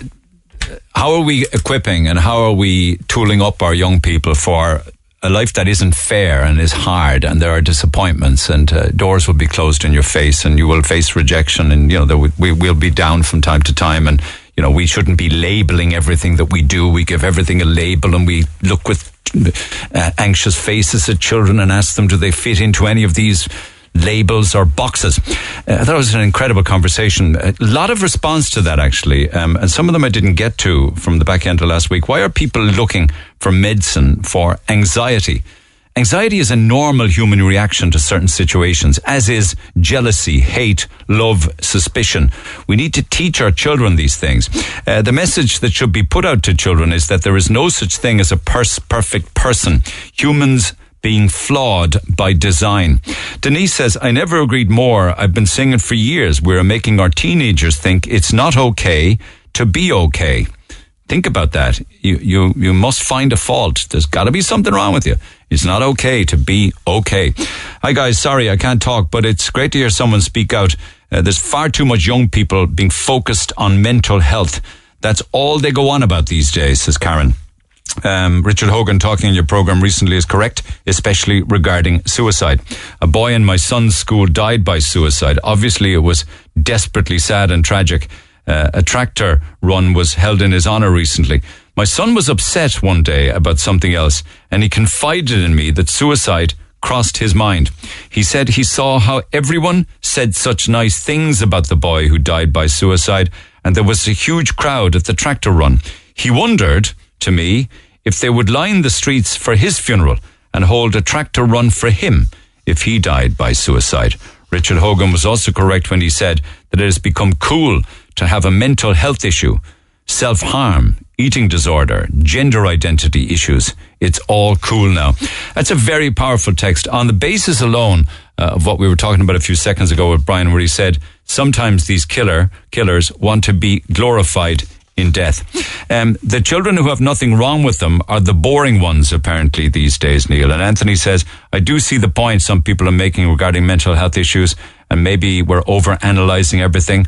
But do we want to go back to the old days when mental health was a stigma and a shame and we locked people away in asylums and threw away the key?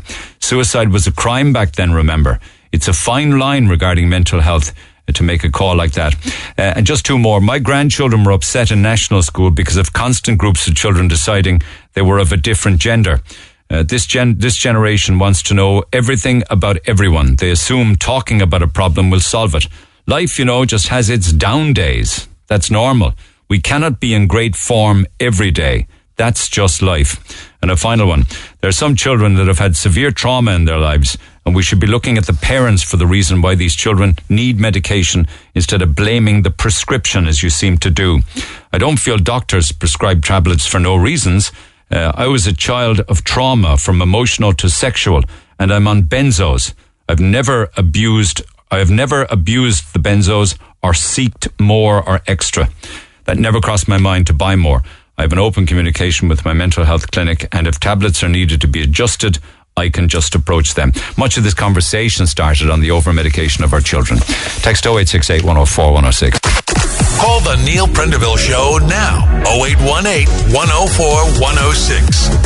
Red FM. And I will come back to, th- to text on the shooting topic. and others like that after 11, so text 0868 104 106. But, you know, yesterday I was talking to the GRA. They're up in Westport. It's their annual conference talking about how bad it is now within on Síochána with regards to a lack of morale and also seriously uh, lacking in actual Garda numbers, not to mention the amount of guards who are retiring early. And it's not just guards who are getting on with 20 or 30 years. Some of them are quitting Garda Síochána at a young age and saying, this is just not for me. It's the work is, workload is crazy. The paperwork is insane. The administration, the hours, the actual effort that goes in to just doing the job, the amount of stress involved is just too much to bear. The same, apparently, is going on within our medical profession with regards to the chronic lack of doctors. You remember I was chatting last week with a doctor in uh, America uh, who came over here, trained, did all his time here, spent all his money at UCC training to be a doctor, wanted to stay, uh, couldn't get a gig at UCC, and actually had to go back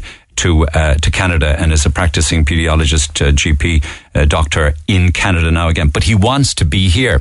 Uh, Dr. Diarmuid Quinlan is a GP himself, actually, actually a medical director of the Irish College of General Practitioners as well. But he's uh, got his own practice down in Glanmire. Diarmuid, good morning. Good morning, Neil. How bad is it? Um, hemorrhaging doctors, more retiring than are being hired. Is that right? I we, we have a very substantial uh, workforce shortage in Irish general practice. We have about 30% fewer GPs per head of population than, than England, and England think they should have 10% more. So we are about 40% below where England think they should be. And like England uh, internationally would have fewer, say, than Canada and Australia. So we have a very significant shortage of GPs in Ireland. Okay. Um, in terms of like we are accelerating our training of GPs. So in 2015, we had 155 training places for GPs. That's currently over 250, and by, by 2025, we hope it'll be 350. Yeah, but Seamus um, was telling me that 450 will retire this year.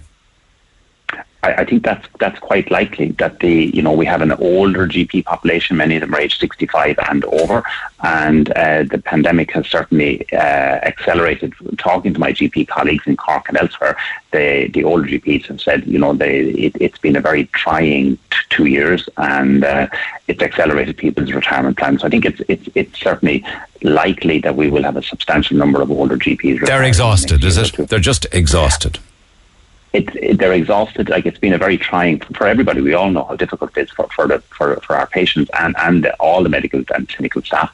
Um, but it's been particularly difficult in general practice because many of my rural, particularly rural colleagues and those working in one and two doctor practices, literally have not had any holiday break or leave for the past two years. It's very like the the additional work brought on by the pandemic and Irish GPs and practice nurses delivered over three and a half million COVID vaccines in the last two years. And does that mean um, that a lot of other stuff that needed to be done wasn't being done? Is it patients weren't seeing? Absolutely correct. Yeah. yeah. you know, so while while we moved, like, and we general practice remained open throughout the pandemic, we pivoted very quickly from all largely face-to-face care to initially largely remote uh, telephone consultations yeah. and assessing people yeah. for COVID, managing that, and and now we've pro, we're coming back towards a situation where you know increasingly there's far more face-to-face consultations, consultations but often there are still a substantial number of uh, remote consultations. And our data from SouthDoc, which is a good barometer, uh, shows that the, the activity level in SouthDoc, and we, we see almost four and a half thousand people a week in SouthDoc, uh, but that now exceeds the number of people seen in 2019. So, and that reflects, you know, we have an aging population, we have a growing population, which is fantastic. We have people living longer and we have, and we have more uh, issues involving obesity, and that in itself is carrying more disease and illness because of it. Yeah. Yeah. And then the pandemic has, has, you know, people have deferred seeing their GP during the pandemic, for part, partly because of concerns about COVID, but also because of the challenges in accessing GPs because we were so busy managing COVID and other, other issues. So a lot of the deferred workload is now returning to general practice and uh, it's, it's making it particularly busy. But if I had a general practice in the morning and I ran a doctor surgeon, I was a doctor myself, can I advertise and hire a doctor? Uh, I was talking to a GP this morning in the Midlands who has been advertising for about nine months to try and recruit another GP without success. It is. It is. So why then did I talk to a chap, Dr. John, who's back in Toronto, Canada, been doing all his training here in UCC and couldn't get an internship? Is it an internship at UCC or to CUH he would have needed? Ab- absolutely. So and now he's back in Canada yeah, and I, our practice, we take medical students, and they're a fantastic resource. Many of them are are particularly from Canada and North America, and um, we it's to do with the in, the number of intern places that we have. But Ireland trains more doctors than any other OECD country, and yet we have a shortage of of doctors, both in secondary care and in general practice. So, you know, we are working with the HSE and the Medical Council to, to look at this because it does seem, uh, you know, it does seem counterintuitive that we're training a lot of doctors and yet we don't give them intern places to, to essentially so that they're fully qualified as, a, as a doctor, not as a GP, but yeah, because it sounds um, like a bit of a money racket. They could be spending upwards of a hundred grand to go to UCC with the training, and that doesn't include the amount of money they need to support themselves while they're here.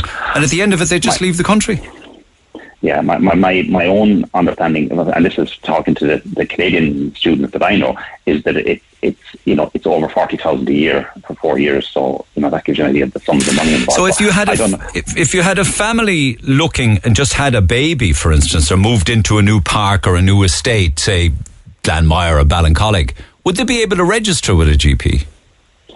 Uh, many practices, and my own included, have largely closed their lists. So we we do it on a case by case basis. So if somebody is new to the area and hasn't got a GP, then you know if we can, we will facilitate them.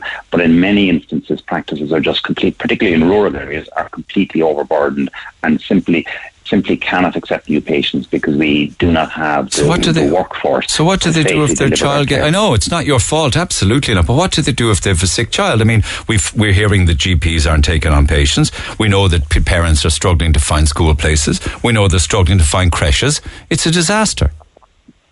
So we, we are working very closely with the HSE to increase the number of GP training places. And as I said, we've gone from 150. We will be touching 350 by 2025. So that's a very substantial increase in the number of GP training places. Our GP training is very comprehensive. It's a four-year training program, uh, whereas in the UK it's a three-year program. So our GPs are really highly qualified and very skilled when we qualify but it is a four-year training program, so it's not a quick solution. Um, and we are working with the HSE to increase the number of other staff, like our practice nurses, do a phenomenal job in terms of particularly things like childhood vaccinations, COVID vaccinations. They really uh, you know, they really helped enormously our response to the COVID program and uh, the vaccination program. Uh, and they, they, they, do a huge amount of work like uh, cervical smears, children's yeah. vaccines, yeah, I know. Um, doing phlebotomy in, in, general practice. So we do need to substantially increase the number of uh, people working in primary care, and, and the HSE and Department of Health recognise that and uh, we are working with them. Then, if we look at our older people, you know, we have uh, the population has exceeded five million for the first time since the famine. So we have a lot more patients, uh, and they're living longer, which is fantastic, and they're they're healthier while living longer. But a lot of older people have chronic diseases like diabetes, high blood pressure, heart disease, asthma, COPD, all of which require highly skilled individual care for these people. So the the the work involved in looking after older people requires a substantial GP commitment. Um, and as people live longer, more older people, which is fantastic, but it does we do need a substantially a greater number of GPs. And if you've done a poll of 900 GPs and found that one in seven plan to leave in the next two years, at what stage will it catch up where everybody will have access to a doctor? Uh, I, I, think I think we are facing a, a, sustained shortage of GPs in the country, uh, and therefore we need to look at increasing the GP workforce, uh, particularly looking at in, introducing phlebotomists, more substantially more practice nurses. Like my practice, we have two fantastic uh, practice nurses. Uh, but if I was in the UK, a practice like ours with eight doctors, we would probably have at least eight practice nurses. God Almighty! Someone's so dropped the ball big time, haven't they? So we, we, we need a very substantial, sustained investment in general practice in our workforce to allow us to you know, to deliver the care that we want to deliver to our patients, that we have the capacity to, and the ability to deliver, uh, and we need a sustained increase in our in all our workforce. You know, that's the, the, the GPs, the nurses, the phlebotomists, and also our admin teams and practice managers who man the phones, answer calls, try to book appointments for patients. But can you um, get admin staff? Can you hire them? Can you hire nurses? Um, it, it is, as you know, it's a very challenging labour market at the moment, which is fantastic. Our, our, unemployment rate is effectively close to zero, the real unemployment rate. Uh, but it is, as I said, with my colleague trying to hire a GP, trying to hire uh, nurses, trying to hire admin staff, trying to hire any workers at the moment in the, in our current economy is, is very challenging. All right, and, and we feel that as well. All right, Dermot, thanks so much for taking the call. Alarming and worrying and all as it is. Dr. Dermot Quinlan uh, from Glanmire, also the medical director of the Irish College of General Practitioners. How difficult are you finding it to get a doctor and get on a doctor's list? Text 0868 104 106. I'm Lana O'Connor. Red FM News is first for local, national, and international news, and you can stay up to date by tuning into our hourly news bulletins or by clicking on redfm.ie. 104 to 106 Red FM.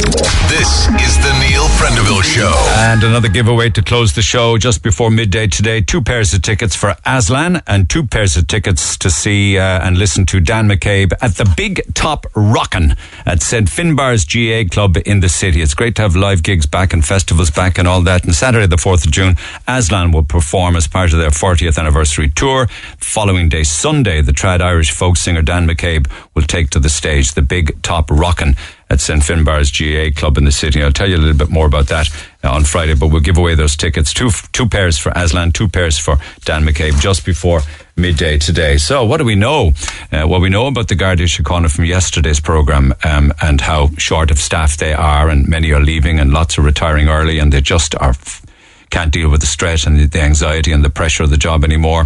Um, uh, nurses, doctors, and admin staff this morning a serious shortage of doctors, serious shortage of nurses, serious shortage of admin staff within GP services. Um, so it seems to go from bad to worse, meaning that if you're a young family moving to an area or having children uh, and you look to sign on with a GP and you don't have one already, you are in big trouble. You can add to that conversation the stories that we've been had sharing people trying to get uh, children into primary schools in their own location, or indeed a creche facility or childcare. So not very good, no no matter how well politicians tell you the country is doing. Text 0868 104 106 on that one, and we will come back to text and comments between now and midday. But I want to talk to Sonia because she's been posting online some photographs, not talking so much on behalf of herself, having been in A&E, but to quote her, talking on behalf of the doctors and nurses and the crap that they have to put up with um, and the work that they have to do that a lot of the time goes unnoticed. Sonia, good morning. Good morning. How are you? I'm well. Seeing your photographs and uh, the comments that you were making, one of them was you said nurses asking me and people to write to the government officials, write to politicians, go on the radio. Our healthcare staff are amazing. They need to be heard. How bad was it while you were there? Oh, it was absolutely mental. I got there Tuesday at I think it was about five o'clock thereabouts, and I my my docket number was one seven eight, and by the time I was actually checked in, saw a triage nurse, and before like I even got in behind the doors, as they say, to see anybody, they were calling number two thirty, and when I got into the triage nurse, she literally said, I'm so sorry for the wait. I said, You're fine. We were told one, two hours. Obviously, when I went in, I just said, Look, what's the wait time? And your mum was like, I'd say 13 hours 13. to see a doctor if you're lucky. You and know, people said, are yeah, walking. You know, people are walking out when they hear that. There was loads left. I mean, they were calling numbers when I was sitting there and calling numbers. People didn't even wait to check in. They were going to try other hospitals. And um, the two guys at the door were literally saying to people, "This is the wait time." This is the time people are still here, um, you know, and it's so crazy up there that there was no space even to sit inside. I was sitting by the entrance door in a wheelchair because I had no sensation in my legs at all. So I couldn't walk. I had to be in a chair, but there was I, nowhere inside. I, so I saw on a cold calls. night, half past night, and the half past eight, maybe nine o'clock, month of February. I saw yeah. a dad with the small baby in pajamas, the baby was, yeah. in his arms. There was loads. Waiting was loads outside there. on the steps. Yeah, there was there was loads. It was going on all night. I was uh, sitting there till about I'd say 11 o'clock, and in the end, I had to say, guys, you're going to have to move me. I am absolutely frozen, even though they had closed the doors, the automatic doors. There were so many people in and out going, what's the wait time? Are we better off waiting until the morning? And you know, most people that were there were sent by GPs and like they weren't just walk ups. There was a few and like the few that were walk ups you could see were like desperate that they needed to go straight to A and E. You know, it wasn't all oh, just rock up to A and E for the sake of it. Yeah. You yeah, know? Yeah. But like and I all they're like, doing then in misfortunes is trying to do their work and apologising yeah. to patients. I was actually embarrassed because by the time I got in, I think I didn't get into the triage for about must have been three and a half hours. And when I went in, she uh, they did the checks, read my doctor's letter, and like she went, I'm going to put you on a level two. So obviously, you're put into levels of how important or how much your emergency is. And she said, "Look, you you you'll be faster than a level three. And I was like, "Okay, what does that mean?" She said, "Yeah, I'm just kind of concerned that she said with the symptoms you've come in with, and I know you have a syndrome, but she said, I am worried you might be after having a mini stroke." I still hadn't been seen till half twelve next morning. And yeah. like you had doctors and nurses going, we are so sorry, we actually don't have someone to come see you. Like there was 40, 50 people and it's just even the new setup of A&E I think is horrendous from the last time I was in there. Now it's been a long time since I was in there. Um, I was on to you before I had weight loss surgery abroad so yeah. I had lost a load of weight and I haven't been in A&E since then. And you're sat in a cubicle, not even like in the main A&E, but when you go behind the scene and there was like metal sheeting or glassing that you can't see either side of you. Yeah. You can't see a nurse. I couldn't walk, so if I needed anything, I was going to be in trouble. And I just thought, when a nurse did, if you got someone else's attention, say, would you mind asking a nurse, could they come down? They were like, oh my God, we're so sorry because we haven't passed up and down. Do you need anything? And I was like, guys, would you stop? I was actually embarrassed being in A&E for them. And they were like you're sick. We're the ones should be apologising and I was like oh my god there was no need. And then for like the triage nurse to go look all we can say to people and I've said it to every person that's coming in today please write to government write to the health sector. Nurse said that to you is that right? uh, the nurse said it to me, and I was like, "Are you actually saying this to me?" She said, "Today, I have said it to every single person that comes in because she said people are annoyed. Why? Um, I mean, it's not do a GP before 11. Like, they do get annoyed at them and they think it's their individual fault. Oh, and do you know what? You could hear it coming in. I like there was pe- like there was a, a couple that had been sitting outside and it was so mental, but they did sit outside. They didn't hear their number be called. So they said, look, we'll see what we can do. And your man lost the rag with the triage nurse inside. You could hear it outside and he was like, it's a disgrace. And she was like, look, it's just my job. I'm here to help you. You're here now. And he asked, how long am I going to be now? I've missed my spot. Now, I don't think he had missed it by much, like, but... He Was he roaring and shouting at her? Oh, like, yeah, security had to go in. And, and you know that I, I've spoken to nurses um, who go home in their cars crying after a oh, shift like that. Mayor, I'm not surprised. I was nearly crying. Now, do you know when you're in there, you're really unwell and you don't feel good, and you're thinking, I was. I'd be like an antichrist if I heard my. I'd be like an antichrist thinking, if I heard my daughter was being shouted at in the workplace. Oh, like uh, I, I don't know how people sat there, you know, and and it's even it's it's hard then because you're told one person. So like my hubby dropped me. I literally said, look, I'm not asking um how quick is it going to be, but is it worth him even staying outside in the car? And your aunt just looked at me, I oh, forget it. And I just said to hubby, go home. I, he, he literally waited to check me in and went home and I said, I will ring you. And he said, look, no matter what time, just give me a buzz, I'll come back for you.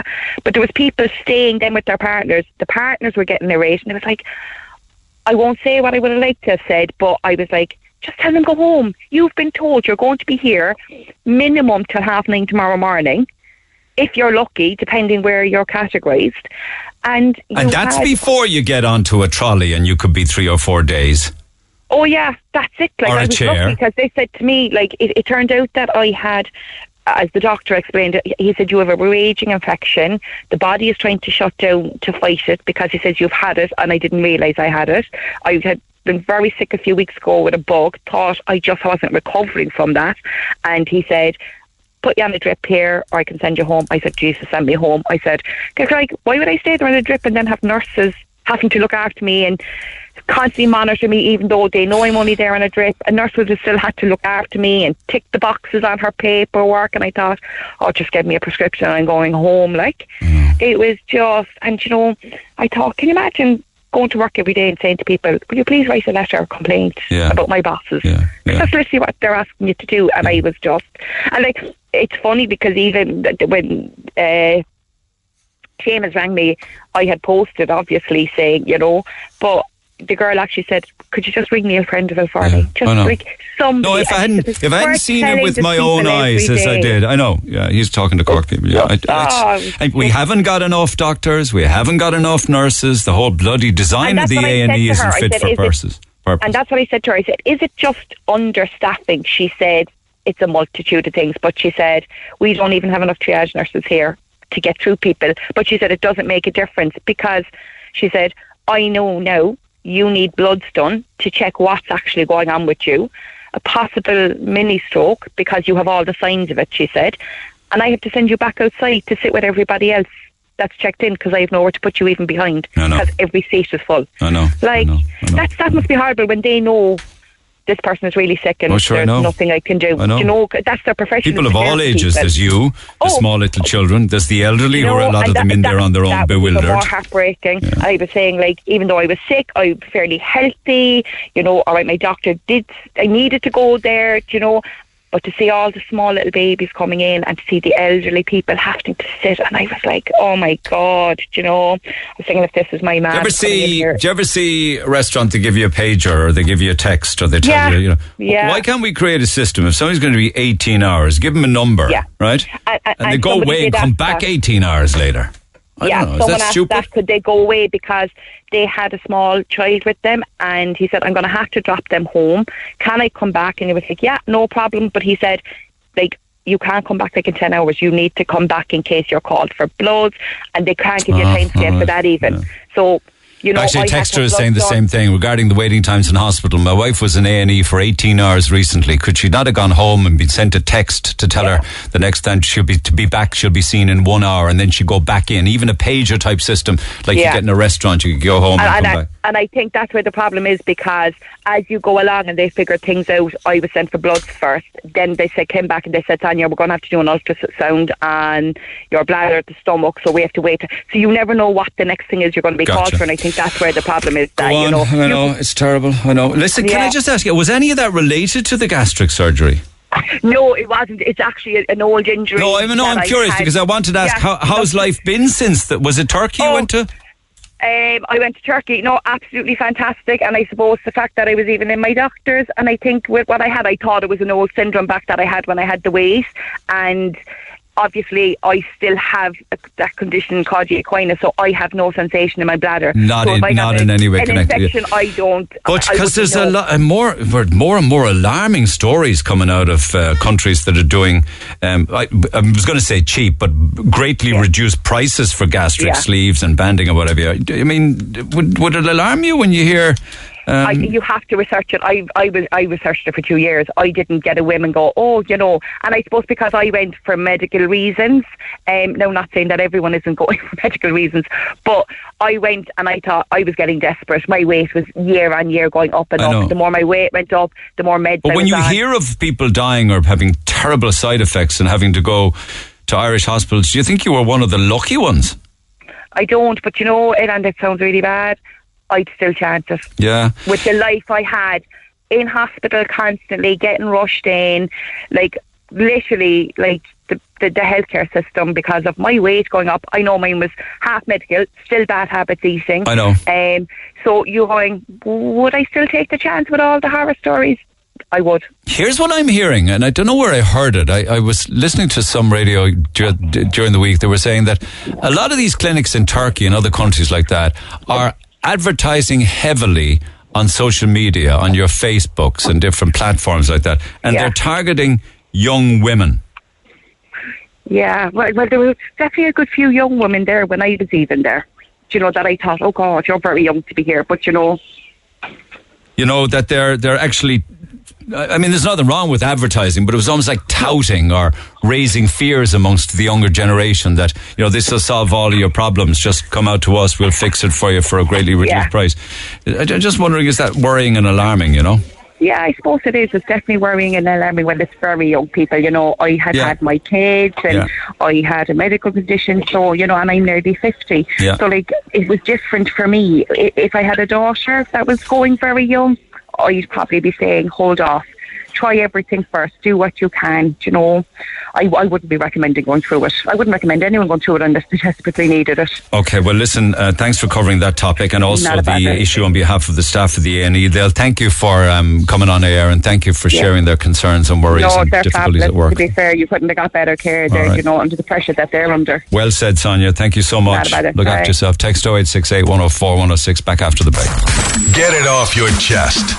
Text the Neil Prendeville Show now 086 8104 106. Red FM. Awful news out of America, out of Texas. Um, you know, 19 children and two teachers, and many, many injured after that shooting. Liam Bonner sent me um, a screen grab of. Um, uh, an item that's going around regarding the type of gun that's used often in uh, killings and a lot of them in schools. And he says that um, the Texas shooting, as well as the Boulder shooting, the Orlando shooting, the Parkland, the Vegas, the Sandy Hook shooting, and there's reams and reams and reams of them, all had the same assault rifle. It's called an AR-15 assault rifle.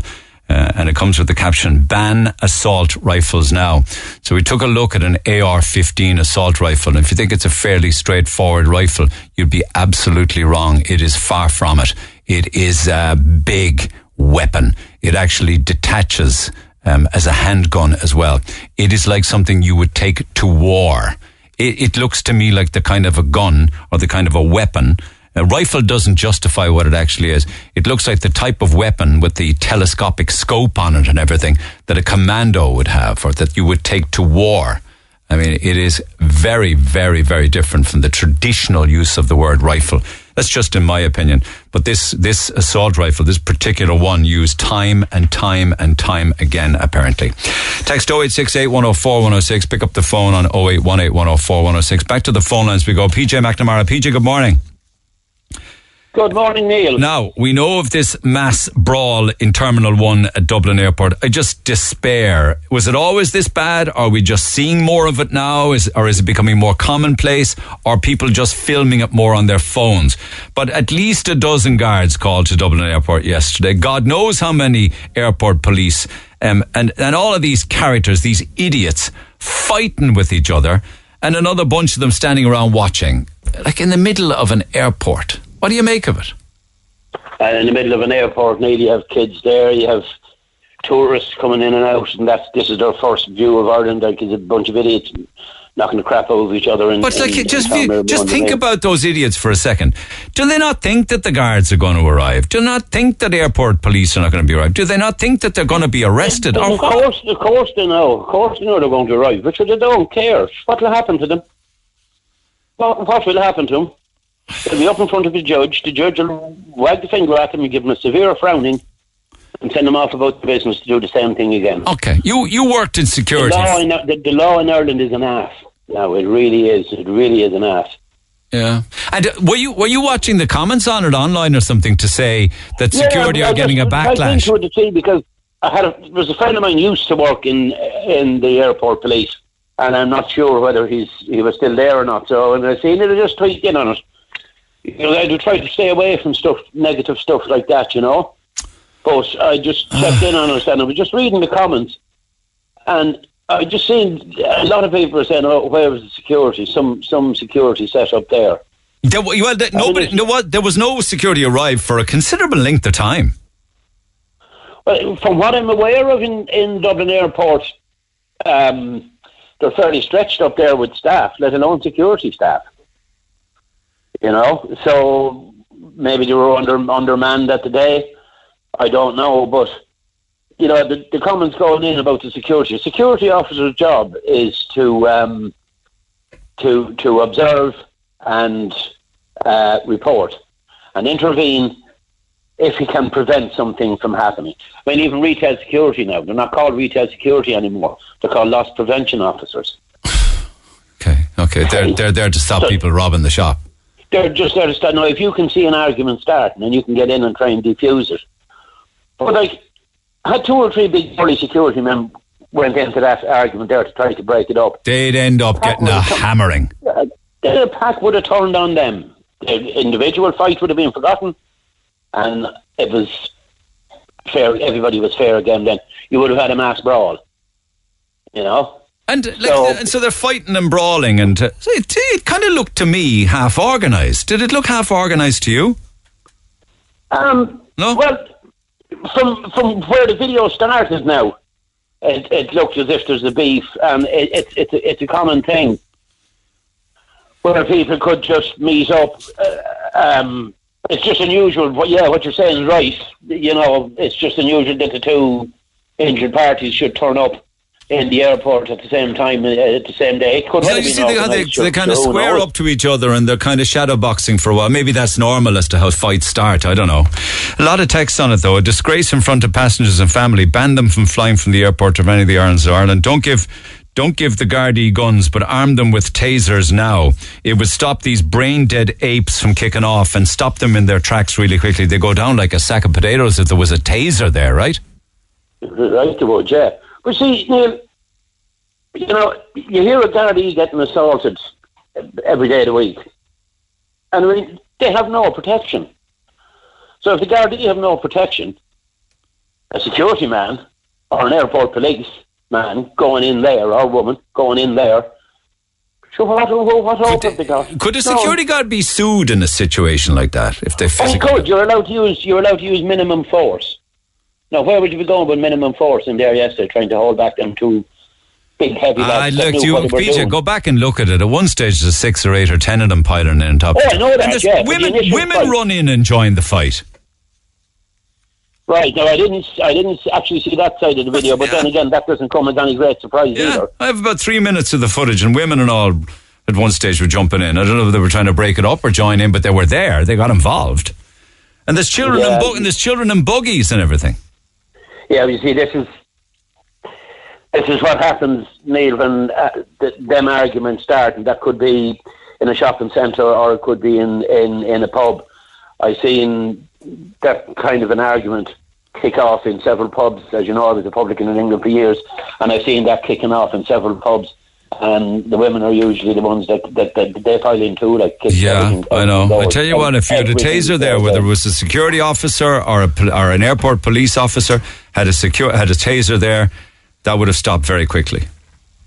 Or it would have stopped, yeah. All it needed was to take one fella down, and that, that would have put a stop to it. But again, it's coming back, Neil, to the justice system in Ireland. They don't back up the Gardaí. Um, the, the criminals are the ones that have the benefit of the doubt, and the victims of crime are the ones are, are the ones who suffer. Okay, my man. Okay, stay in touch, You PJ. All right, good to catch up. Thanks for that. There's grand speaking to you, Neil. You too. you Airport again. security, airport security. Neil must have been hiding in an office to avoid trying to break that one up. Uh, it's almost as if the massive increase in poverty results in a massive increase in crime. Really? As people adapt to fighting to hold on to what little they have left, or fight to take what they need to survive, they learn to love violence. Ah, come on. I don't think you could equate that fight with anything like that. Uh, this is where the tasers would come very handy for Gardaí. Uh, where were the police? Another one. How can it be that 12 cops were called to the airport?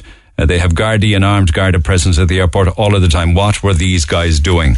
Another one says it's a fact the police are just afraid of these animals.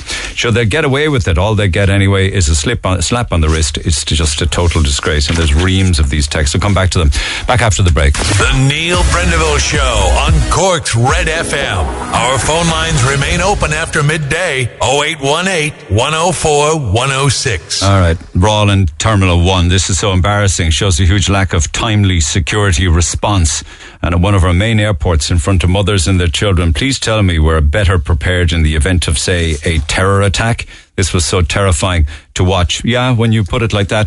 In any airport in any other country, the airport police would have been onto that in seconds. Ireland's main airport, not a prayer. Uh, allowed to fight away with little, if any, consequences. I think there is an update to that. I think one one guy's been taken into custody at least. One man in his late twenties, uh, in his twenties, was arrested due to appear before Swords District Court on the 14th of June. I often wonder why it's not that same day or the next day or a night court straight away. I mean, I just often wonder why things take so long to get even a sitting or a hearing inside in court. Uh, I am very keen to talk with more people regarding your experience in A&E following my chat there a few minutes ago, or indeed difficulties trying to get a GP in the locality that you live in. Get in touch either by email to neil at redfm.ie or by text to 086 106 And I often wonder about these independent reviews that hospitals do.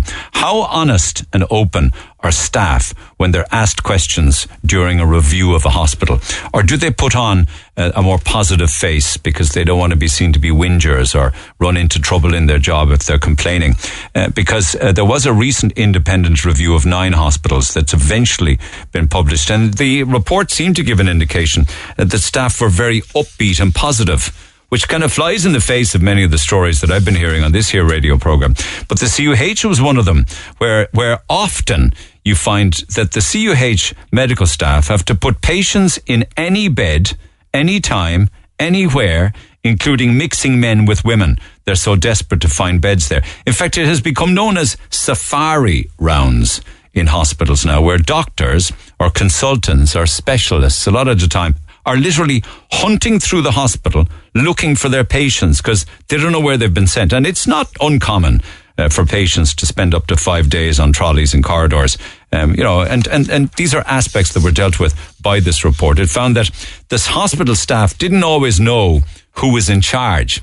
And they said things like that, that, that senior management did not appear to be visible, assuming that senior management are in the hospital somewhere uh, doing something but can't be seen.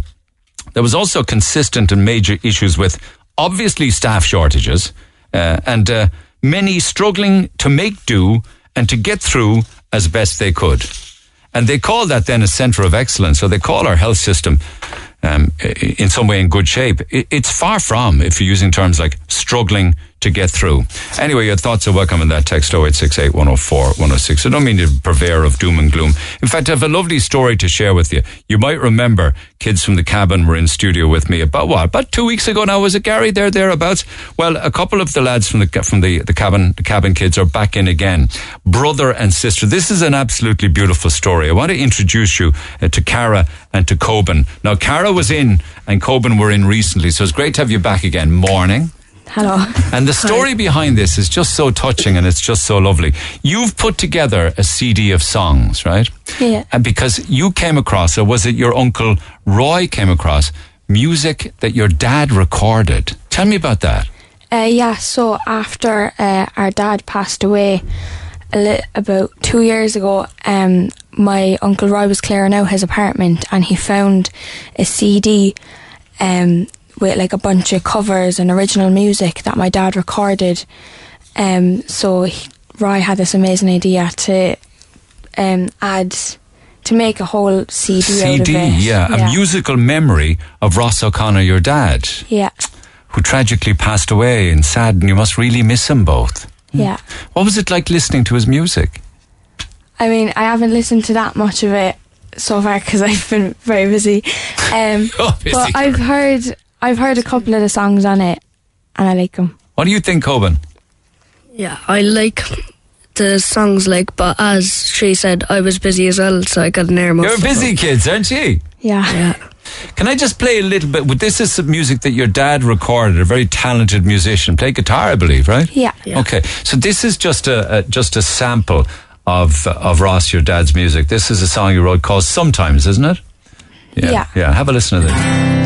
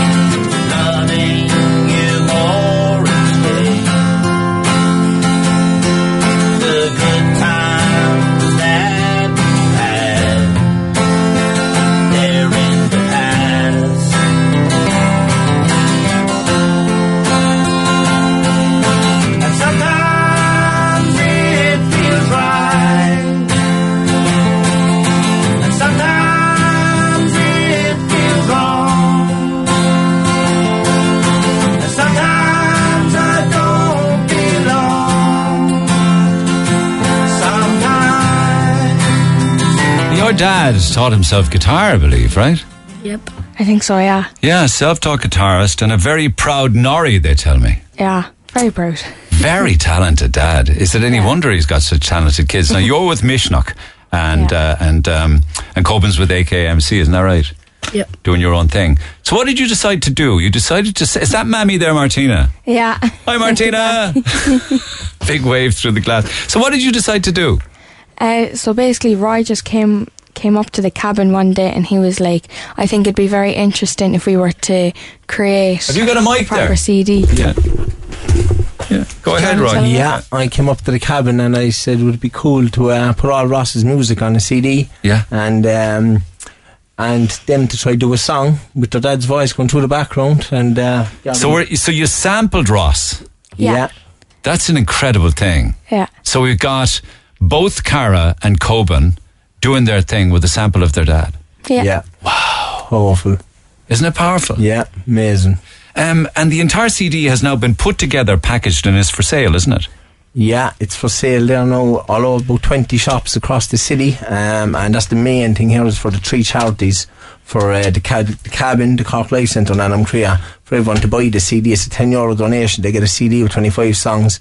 And on the back here, there's a QR code. If you don't have a CD player, you can scan it. And then when you scan it, you'll have everything on your phone. You can donate through the phone. You can buy the album. You, and it is all about mental health and to help you with mental I'd health. There's love to Childline. drive this on. There's I really would. you know? I'd love to because there's. I mean, I see the covers include Jeff Buckley, uh, Christy Moore. There's a Snow Patrol. There's a Garth Brooks song, "The River." There's. Uh, I think you do a good version of Tracy Chapman's "Fast Car." Yeah. Where I'm told that's right. Is it? Yeah.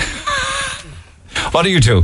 What do you? Hello, hello, little man. What what covers do you do? Um, You've levitating. yeah, I just have levitating. Which is an original song. It's an original, yeah. Original dad song. Uh, no, it's my own song. Oh my God, the talent in this room is just awesome. All right, okay. So what we go, are we going to do it live? I've got the backing track. Okay. So you you guys ready to go? Yeah. Okay.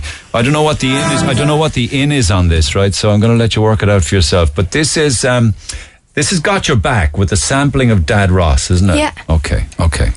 Um, I don't need to count you in. Is there a, is there a lead into it? Yeah. Okay. Here we go.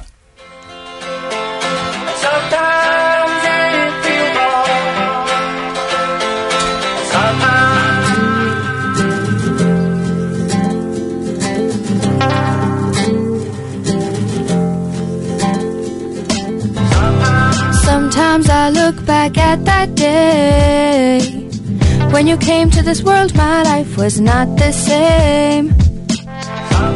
Sometimes we don't see eye to eye, but baby bro, I hope you know I'm by your side. Even when we fight, I'll wreck your head and you wreck mine. I might your head till the end of time. I'll wreck your head and you wreck mine, but still I got your back for the rest of our lives.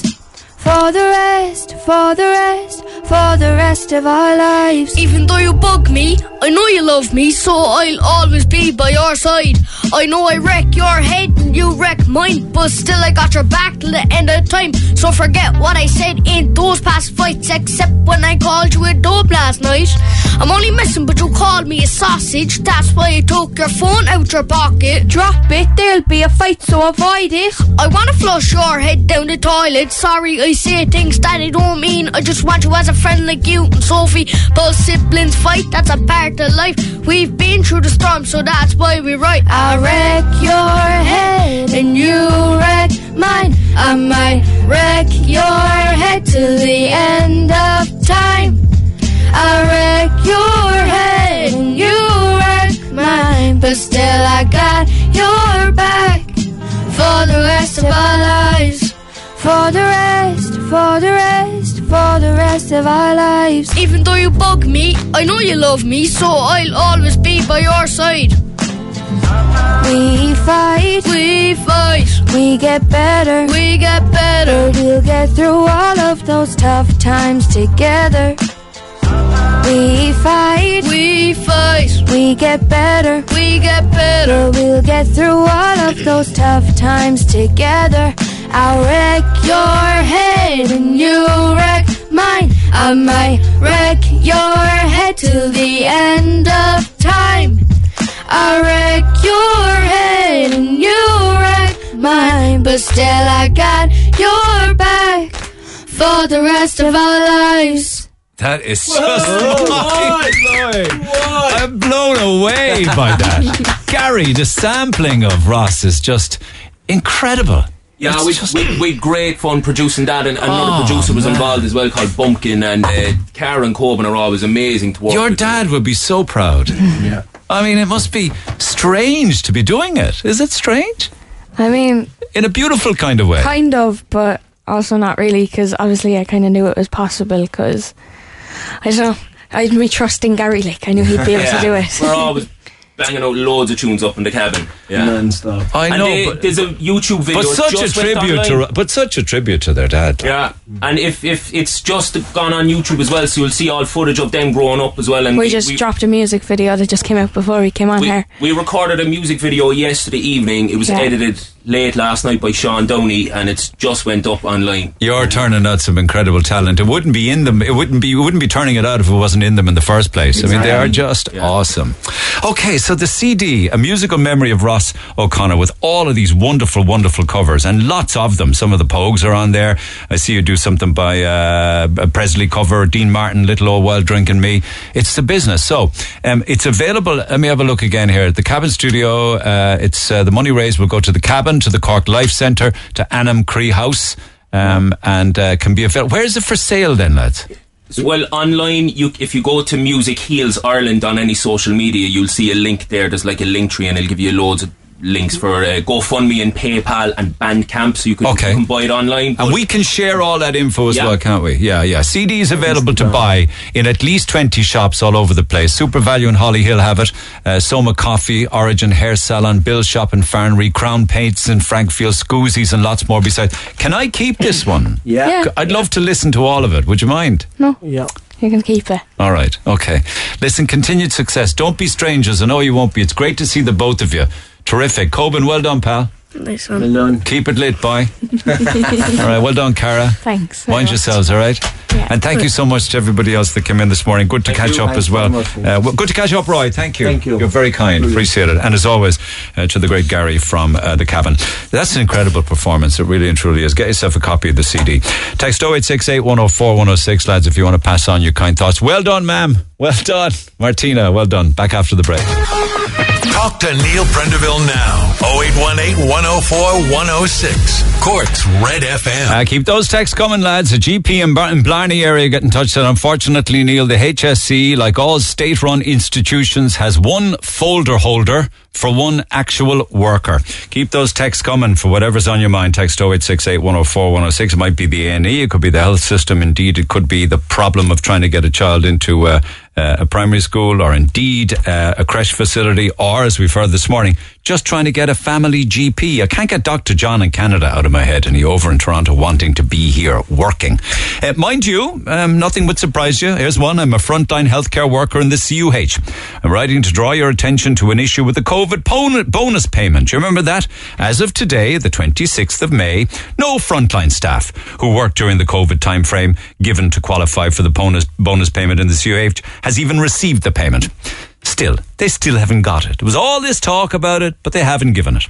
This is extremely disappointing and disheartening for staff who worked tirelessly throughout the worst of the pandemic. Many of us, like many others in Ireland, aren't immune, you know, to struggling to pay bills and put food on the table for our families and would have been relying on this bonus payment coming through to help ease the burden. The minister gave the go ahead in April to pay the bonus in the next available payroll. Emails circulated to relevant departments to roll out the payment, yet three payrolls later, we still haven't received it, which is the cause of a lot of frustration among staff at the hospital as there's serious lack of communication about the payment and the issues surrounding it. Maybe you could get us some clarity on this, as nobody seems to be telling us anything. Don't give out my details, can't come on. I'm on duty. Love the show from all of the crew.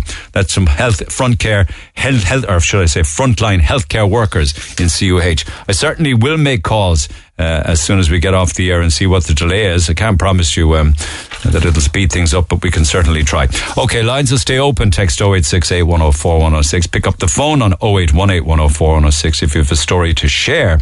Email neil at redfm.ie or old fashioned post to redfm Curraheen. Lines are open now. Two pairs of tickets for Aslan and two pairs of tickets for Dan McCabe. Both of them, uh, both acts playing the Big Top Rockin' at St. Finbarr's GAA Club in the city, Saturday the 4th of June and Sunday the 5th of June. So get dialing for those callers 10, 11, 12 and 13, 0818 104 106. Now, our performance live in studio. Some great texts on it. Oh, wow, they are just amazing. Those two siblings are just fantastic. Eurovision next year, says Eilish and Waterford. O'Neill, those kids, the cabin and Gary, all of them are amazing. Great credit due to them all. Well done to them. Keep up the amazing work, says Carmel. Thank you for those texts. Have a good day. I'll see you tomorrow. Thanks for listening to this Red FM podcast. Don't forget to subscribe and check out redextra.ie for more great Red FM content.